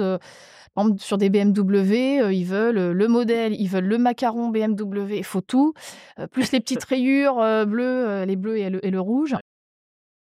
Voilà, il faut, faut tout, tout, tout, tout, tout. Je dis, mais j'ai envie de leur dire, c'est déjà écrit partout sur la moto que c'est une BMW. Pourquoi faut encore en rajouter plein sur la selle? Donc ça aussi, les gens, je leur fais comprendre. Je fais faites juste le modèle sur le dessus, voilà. Je fais au pire des petites coutures euh, dans les rouges, dans les bleus. Et j'en ai fait ça. Et au final, les gens diront, ah bah ouais, en fait, c'est super. Mais je dis, ouais, ça reste sobre. Et, et voilà, on reconnaît. euh, Bon, après, là, c'est vraiment l'expertise euh, que Voilà. tu as et ça, c'est top, je pense, pour la clientèle. Voilà. Certains vont pas réfléchir et voilà vont dire à tout le monde oui faites ça euh, voilà on- et moi je préfère prendre le temps de discuter avec les gens et de les conseiller Ouais, euh, c'est ouais. bien. Non, mais c'est bien. Mm. Tu, du coup, ça fait, ça fait combien d'années d'activité maintenant? Donc là aujourd'hui ça va faire euh, 12 ans si on reprend les 12 ans d'activité et que je te dis de me sortir une seule moto, il y en a une qui t'a marqué ou, ou non? Ou oui? Alors euh, si euh, alors il y a- bon il y a un petit bout qui est derrière nous Euh, en fait, j'ai fait une selle avec euh, du galucha. En fait, c'est comme de la, de la, de la raie, de la peau de raie. Ah, ouais. Attends, le, le, le, poisson. Oui, oui, le poisson. Soyons précis pour nos auditeurs voilà. mal. mal euh... Voilà, là on voit elle est un petit peu rose. Et donc c'est pour un préparateur moto, euh, Nicolas Chauvin. Alors ça va pas parler à tout le monde. Il faisait beaucoup de motos, je dirais, c'était plus dans les années 90, début 2000. Et euh, comment dire? Alors au niveau du look, c'est, je sais pas comment expliquer, c'est très il faut aller rechercher. Pour toutes les personnes qui nous écoutent ou qui nous Voilà. regarderont, tapez Allez, voilà. donc Nicolas Chauvin. Voilà. Alors je dirais que c'est des motos, le style forcément ne se fait plus aujourd'hui. C'était des motos très customisées. euh, bah, en fait, c'était le, le style des choppers, style West ou Orange County euh, Ah oui, à l'époque. Ok, ah oui, donc Voilà. euh, Mais c'est mais c'est vraiment des c'est des œuvres d'art clairement. Et j'avais fait euh, cette euh, cette selle. euh, la base de selle faisait comme vraiment une, une raie avec une pointe. Et le client m'a demandé donc de, de faire ça. Donc j'ai pareil, j'ai quasiment, on va dire, designé euh, ces deux petits morceaux, mais fait le design. Et j'ai jamais eu autant de à, à coudre euh, cette, cette matière-là, euh, la poudrée. Je sais pas si je referai plus tard, j'ai pas envie, c'est trop dur. Mais j'ai été très, très touchée de, de faire ça. Euh, Ouais. d'un- point de vue audio, c'est très drôle hein, cette anecdote. Hein. Euh, c'est. Ouais, ouais. J'ai fait une selle en, poudre, voilà, Ouais. en, en. On peut euh, le dire, c'est assez marrant. bah Ça- voilà. Ça pourrait être un très on, nom on- de on pose, podcast. et on pose ses fesses dessus. Donc Voilà, euh, voilà, la ça. boucle est bouclée. Fle- Fleury a fait une selle en poudret, c'est très drôle. Voilà.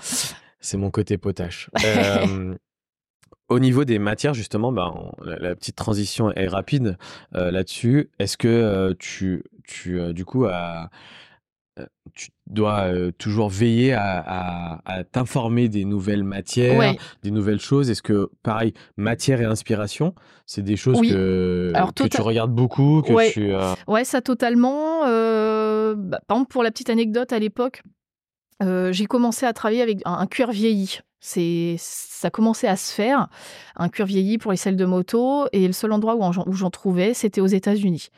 Et euh, j'avais été la première euh, en France à le, vendre, c'était Reliquette Laser, qui est une grosse boîte aujourd'hui aux États-Unis, et euh, tous les celliers utilisent leur, sa, marque. Et sauf qu'après, ça coûtait beaucoup trop cher, et j'ai réussi. alors pour la petite anecdote, il y avait un autre fournisseur aux États-Unis. Je commande chez lui. Je vois que la marque est en Angleterre, que c'est fabriqué en Italie. Je dis qu'est-ce qui se passe?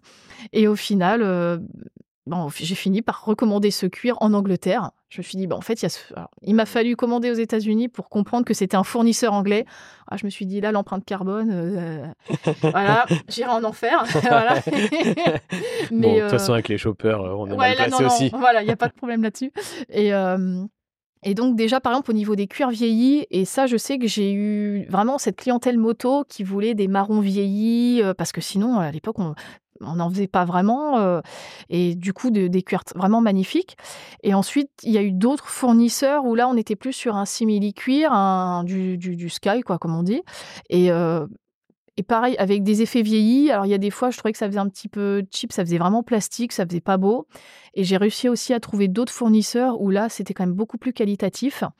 Et donc, moi, je suis sans cesse en train de chercher de, de nouveaux fournisseurs, euh, que ce soit en France ou en Europe, euh, que ce soit pour des, des- des couleurs ou des motifs, euh, voilà, des textures.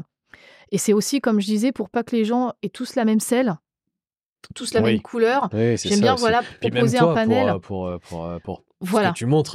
Pas qu'on se dise, ah bah Florie, elle fait toujours la même chose. Voilà, c'est ça. Et, euh, et toujours avec des matériaux de, de qualité, parce que ça m'est arrivé d'avoir des surprises. Et j'ai su qu'après, bah non, ça c'est terminé, je l'utilise plus.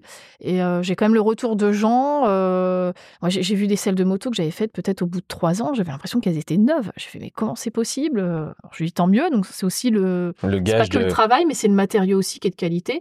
Donc, quand les gens me disent, ouais, mais ça, ou ça a l'air fin, est-ce que c'est bien? Ah, bah, je dis oui, il n'y a pas de souci. euh, ça tient très bien la route. Donc c'est euh, un éternel. euh, de toute façon, la mode, c'est un petit peu ça. hein, c'est euh, Oui. c'est un petit peu toujours. euh, voilà, t'inquiète pas, c'est normal. Ouais. Euh, la mode, c'est un peu toujours ça. Il y a des choses qui reviennent, il y a des choses qui changent. euh, Il y a des... Voilà- Donc c'est sûr que si toi, aujourd'hui, là-dessus, tu restes pas un petit peu informé à l'écoute, Ah, bah non, c'est. Voilà. euh, Et moi, je le vois surtout euh, parce que j'ai aussi des, par exemple, du tissu. Ça, c'est plus pour les voitures. Les représentants viennent et c'est là que je vois les modes. Comme là, par exemple, on est sur des tissus qui sont très années 70. Euh, on se retrouve avec des velours côtelés, euh, des choses comme ça. Mais ça revient aussi dans les Et c'est là parce que voilà. Du fait d'avoir fait une école de mode, je comprends un petit peu, tout ça parce que en fait la mode ça se décide en général cinq ans avant. Hein, euh, voilà, là on, là on, sait dans cinq ans ce que sera la mode, mais nous on le sait pas encore. C'est ça, un simple consommateur. Exactement. Et euh, c'est là que j'ai compris, ah ouais, années 70, ok. Et effectivement, euh, on voit des, des, mecs plutôt que des cafés racers qui se font des shoppers. donc voilà, il y a toute cette mouvance. Et puis pareil, comme on le voit dans, dans les vêtements, la déco. Il y a un lien en plus, entre les vêtements, euh, l'ameublement intérieur, comme tu as oui, voilà. pu faire un petit peu la déco et tout, et souvent ça dirige un petit peu tout. Et là, euh, par contre, là, je trouve qu'on a eu un peu bah, les années 80. Euh, par exemple, quand la série Stranger Things est sortie, on était à fond années 80. Et là, on repart vers les années complètement années 90-2000. Je vois des gens même qui se refont tatouer des, des, des tribales comme on avait à, l'époque. Donc ça redevient à la mode. Et, euh, et, drôle. et je pense qu'à un moment donné, on va repartir même là plus dans la voiture, euh, même dans le tuning. À mon avis, ça va repartir, euh, ou alors même peut-être dans les motos, on va retrouver voilà des motos voilà des années 90. Bah, il y, a, y, a, y, a, quand même le, le, côté Young Timers qui est, qui est arrivé, qui est bien développé. Oui, puis ça, il n'y a, y a pas forcément qu'au niveau des années, euh, en fait, euh, elle, est différente pour chaque, chaque personne qui va rentrer là-dedans par rapport à son année de naissance et ce qu'il a vécu. Et, dans la moto, c'est très présent sur, euh, sur certaines personnes et très recherché. des motos, alors là, tout type, hein, japonaises et tout, on voit des, des, motos qui ressortent, qui se vendent à des prix ah, incroyables.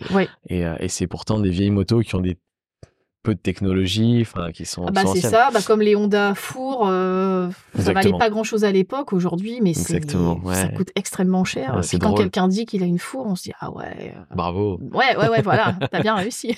mais ouais. C'est marrant. Si je devais donner un conseil aux jeunes d'aujourd'hui, genre ça serait garder tout, acheter, euh, louer un, ah bah, un garde-meuble et garder tout. C'est un petit peu ça, si on pouvait. Vos baskets, vos vêtements, vos accessoires, c'est drôle parce que parce que tout reviendra à un moment et. Ah bah ça. Il y a certaines choses qui peuvent Ouais, qui vont avoir de la valeur. Ouais, Qui euh, peuvent rapporter Ah ouais.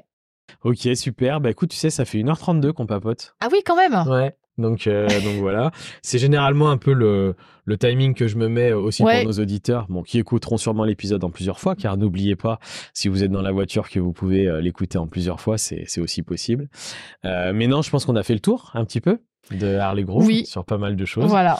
Euh, je me... On se connaissait pas du tout. Non. On s'était parlé sur Insta, donc tu m'avais très bien reçu euh, déjà par message sur Instagram.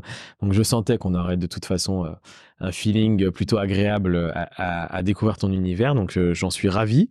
je pense que tu as en plus de ça vraiment des, de fortes qualités dans ce que tu fais et que ta vie t'a dirigé ici, bah oui. aujourd'hui, pas pour voilà. Donc euh, c'est ça. Et puis voilà, moi, euh, voilà, j'aime mon métier. Puis là, comme euh, comme je disais, voilà, j'ai un, local qui fait 300 mètres carrés. je vis dedans, mais je vis dans 23 mètres carrés. Le, reste, c'est c'est que de la passion. Et voilà, le, matin, je me réveille, il y a la moto en face de moi dans le couloir. je suis, mais c'est ce que t'aimes. Ah, je suis complètement dans mon élément. Moi, je me verrais pas vivre dans une maison individuelle. en fait, là, je suis extrêmement bien comme ça. Dernière petite question, est-ce qu'il y a des projets pour euh, Harley Grove, du coup, à venir? Est-ce qu'il y a encore des choses euh, ou mmh. que ou là tu es plutôt euh, là trouver ta vitesse de croisière Ouais, non, là je pense que je suis dans je dirais dans ma vitesse de croisière. Si je pouvais pousser les murs, ça serait bien parce que au final, j'ai déjà plus de place. ça va très vite. Non, après, faut racheter la place du promoteur à voilà, c'est ça. Mais moi, après, là où j'aurais plus de c'est plus l'avenir, on va dire plus tard, on va dire, euh, je vais très loin, hein, mais on va dire l'après-retraite, c'est que, alors moi je prends souvent des stagiaires, très souvent des stagiaires, que ce soit des, jeunes ou même des adultes en reconversion professionnelle qui, voilà, parfois ils savent pas ce qu'ils veulent faire et ils hésitent à faire de la sellerie. Moi j'aime mon métier, donc j'aime le partager et l'apprendre. Et moi c'est quelque chose, à un moment donné, je me dirais de ne faire que de la formation de, faire des, sessions euh, avec euh, peut-être, euh, selon la taille de l'atelier, ce qui est possible, 4-5 personnes, et faire vraiment une formation sellerie. Alors après, c'est tout le côté administratif, etc., qui risque d'être très compliqué. Mais je crois qu'au fond, j'aime travailler, j'aime le métier, mais c'est vraiment enseigner le, le, métier, parce que c'est un métier, je ne vais pas dire qui se perd, mais c'est un métier vieillissant L'artisanat, les jeunes euh, sont peut-être pas toujours intéressés par l'artisanat. Donc, euh, voilà. Après, ça dépend dans quel métier, mais voilà, faut quand même être courageux. C'est un métier vraiment de, passion. On peut pas se lancer là-dedans euh, si on n'aime pas les voitures, les motos. C'est pas possible. Et... On, on va pas faire de, de débat politique ou, ah socio-éducatif, mais je pense qu'on est quand même dans un pays à l'école qui dénigre un petit peu l'artisanat. Moi, quand j'étais jeune, on me disait si tu travailles pas, tu vas finir plombier ou. Euh, ah bah c'est vrai que cette euh, génération-là, si on faisait pas un bac général, euh, moi pour, voilà, moi pour la petite histoire, j'étais en, je l'ai pas dit au début, mais en cinquième, je suis allée voir mon conseiller d'orientation pour lui dire je veux travailler dans la mode, qu'est-ce qu'il faut faire après? Ils m'ont dit ah non mais tu fais un bac et puis il y a des écoles après. Donc euh, j'ai fait un bac euh, littéraire en me disant que c'était le plus artistique entre guillemets. Et sauf que ben en fait, je me suis retrouvée derrière, c'est qu'il y avait des écoles de mode publiques, sauf que c'était sur dossier, donc il fallait des très bonnes notes. Donc ça n'a pas pu marcher. Donc euh, j'ai fait une école privée sur Paris, pas le choix. Et même avant cette école privée, j'ai dû faire une mise à niveau en art appliqué qui me permettait d'entrer dans cette école. Donc en fait, j'ai perdu un an.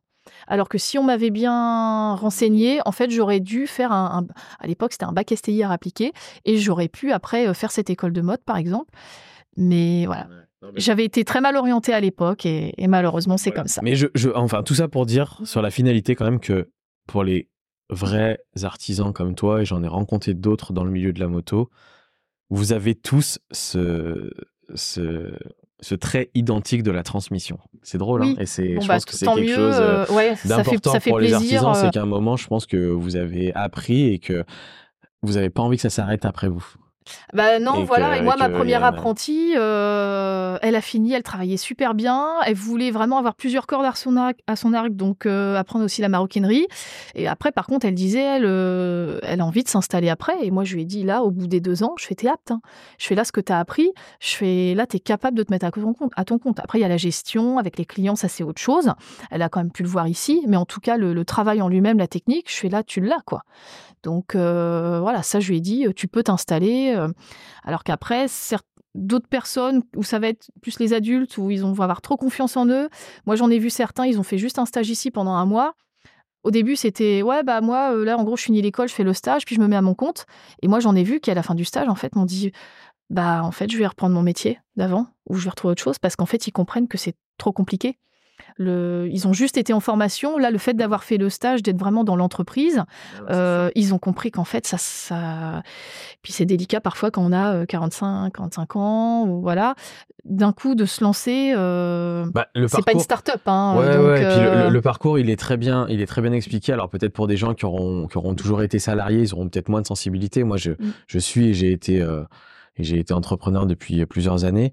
Et, euh, et le, le, parcours que tu as eu toi, en fait, on se rend compte, pas forcément, parce que tout s'est plutôt bien passé pour toi et tant mieux. Et ça oui, ah, parce que j'ai, puis j'ai été aidée aussi, euh, ça faut pas le Mais cacher. Mais c'est ton hein. parcours de vie, oui. ça fait partie de toi, donc euh, on, on, va pas être jaloux, mmh. c'est plutôt top, tu vois.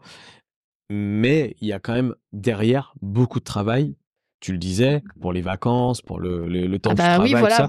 Et c'est vrai que l'artisanat, par contre, on peut pas enlever ça, tu vois. Il y a, y a, pas, tu peux pas être assise euh, derrière tes coutures et à prendre ton téléphone portable et à, et à ah. slider sur Instagram. Ah bah non, non, non. ou alors faut payer euh, quelqu'un pour le faire, voilà, faut un community manager. La, mais euh, la, la, selle n'avance pas et tout. Donc c'est vrai que je, je, comprends aussi le côté où des gens peut-être se disent c'est génial. Tu sais, moi avant j'étais dans le sport. Ok. Et euh, euh, j'ai eu pas mal de gens qui sont venus parce qu'ils étaient bons dans le sport et qui se sont dit je veux devenir coach. Et qui, en fait, quand se rendaient compte de ce qui était réellement le métier de coach, euh, se disaient ah bah finalement c'est peut-être plus simple d'être salarié c'est ça. je, dis pas que c'est plus simple d'être salarié que d'être coach mais ce que je veux dire c'est que derrière des fois ce qu'on peut voir aujourd'hui sur les réseaux sur n'importe quoi il y a une réalité derrière de travail et, qui est, dans l'artisanat c'est ça. et voilà, il y a des euh, chantiers, on a toujours une deadline. Bah, on peut pas se dire s'il faut livrer euh, le lundi et que c'est pas fini. Euh, et que le vendredi c'est pas terminé, on peut pas se dire bon, on dira au client que c'est pas fini, on se pète notre week-end. bah non, en fait, faut bosser quoi. C'est faut finir le, projet. Il y a une date, c'est comme ça. Et et moi, ça, je le dis, voilà, surtout aux, adultes qui me demandent, et puis les horaires, bah, je dis les horaires, c'est 50 à 70 heures par semaine, en fait. Et Puis je suis en fait, vous quittez le travail, vous y êtes toujours dans, dans le travail. euh, c'est pas être salarié et puis hop, euh, après c'est la vie de famille tranquille.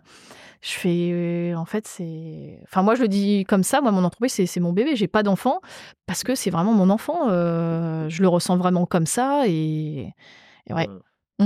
Bravo. Franchement, euh, c'est top. beaucoup. Bravo pour ce que tu as créé euh, depuis toutes ces années. Et puis, euh, je pense que on se reverra peut-être le jour où il y aura l'école Harley Grove. Voilà, qui il y aura une petite de- inauguration de et tu seras invité forcément. Qui, formera de, de futurs celliers. Ça serait, ça serait une, belle, une belle boucle, en tout cas. Si toi, du coup, c'est plus tard, ouais, moi c'est vraiment voilà. gens. Ça là j'ai C'est top. Ouais. Une petite euh, dernière chose par rapport aux gens qui voudraient éventuellement te contacter, parce que voilà, je mettrai toutes les coordonnées, je mettrai aussi deux trois petites vidéos, deux trois petites choses aussi euh, de de Florie, de tout ce qu'elle fait. Est-ce que les gens aussi peuvent te, je sais pas, t'envoyer des selles s'ils habitent loin? Est-ce que ça se fait? Ouais, moi ça, je travaille beaucoup euh, à distance. Alors forcément plus pour de la moto que de la voiture, mais euh, ouais, moi je fais ça par Ça colis. Par exemple, les échantillons, euh, je peux les envoyer bah, par courrier pour qu'ils décident.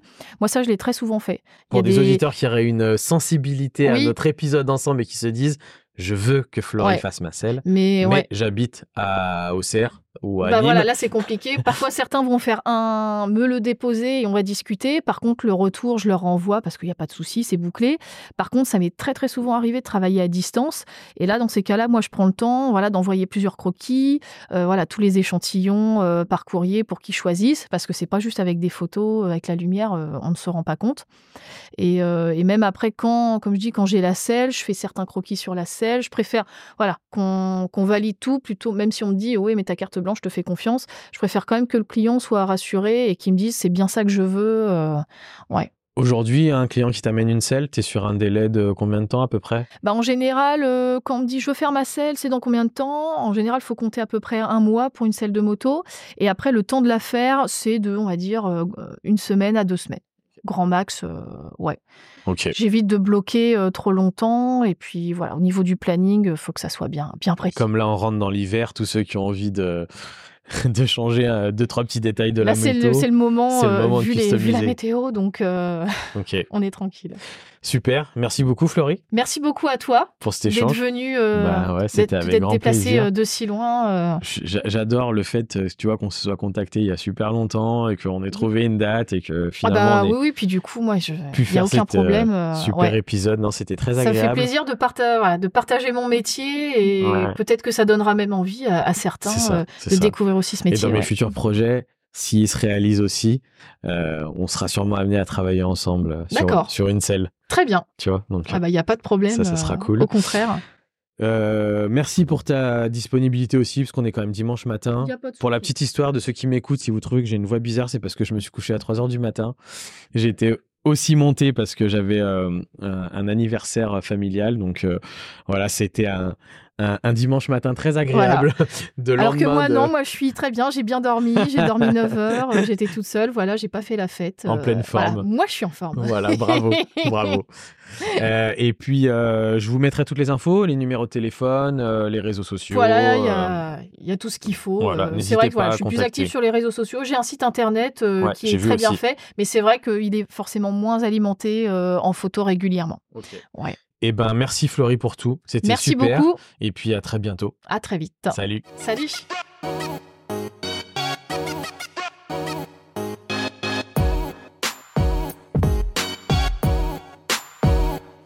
Et voilà, c'est le moment où la balade se termine. Mais ce n'est pas une fin, c'est un nouveau départ pour nous. Nous avons partagé des histoires incroyables, découvert des univers fascinants et j'espère que cela vous a autant inspiré que moi. Alors, que diriez-vous de faire partie de notre équipage passionné? N'oubliez pas, l'aventure continue grâce à vous. Partagez cet épisode avec vos amis, motards, laissez vos commentaires pour nous dire ce que vous avez aimé ou ce que vous voulez entendre dans le futur. Appuyez sur le bouton like comme si vous accélériez sur une ligne droite. Mais surtout, prenez une petite pause pour noter ce podcast sur vos plateformes d'écoute préférées. C'est comme ajouter une belle peinture sur une moto. Cela nous aide à briller encore plus fort dans le classement et à toucher plus de passionnés. Alors, à vos partages, commentaires, likes et notes. Ensemble, nous allons faire rugir le moteur de ce podcast encore plus fort. Restez connectés pour la prochaine étape de notre aventure. Rendez-vous sur la route. Bye bye.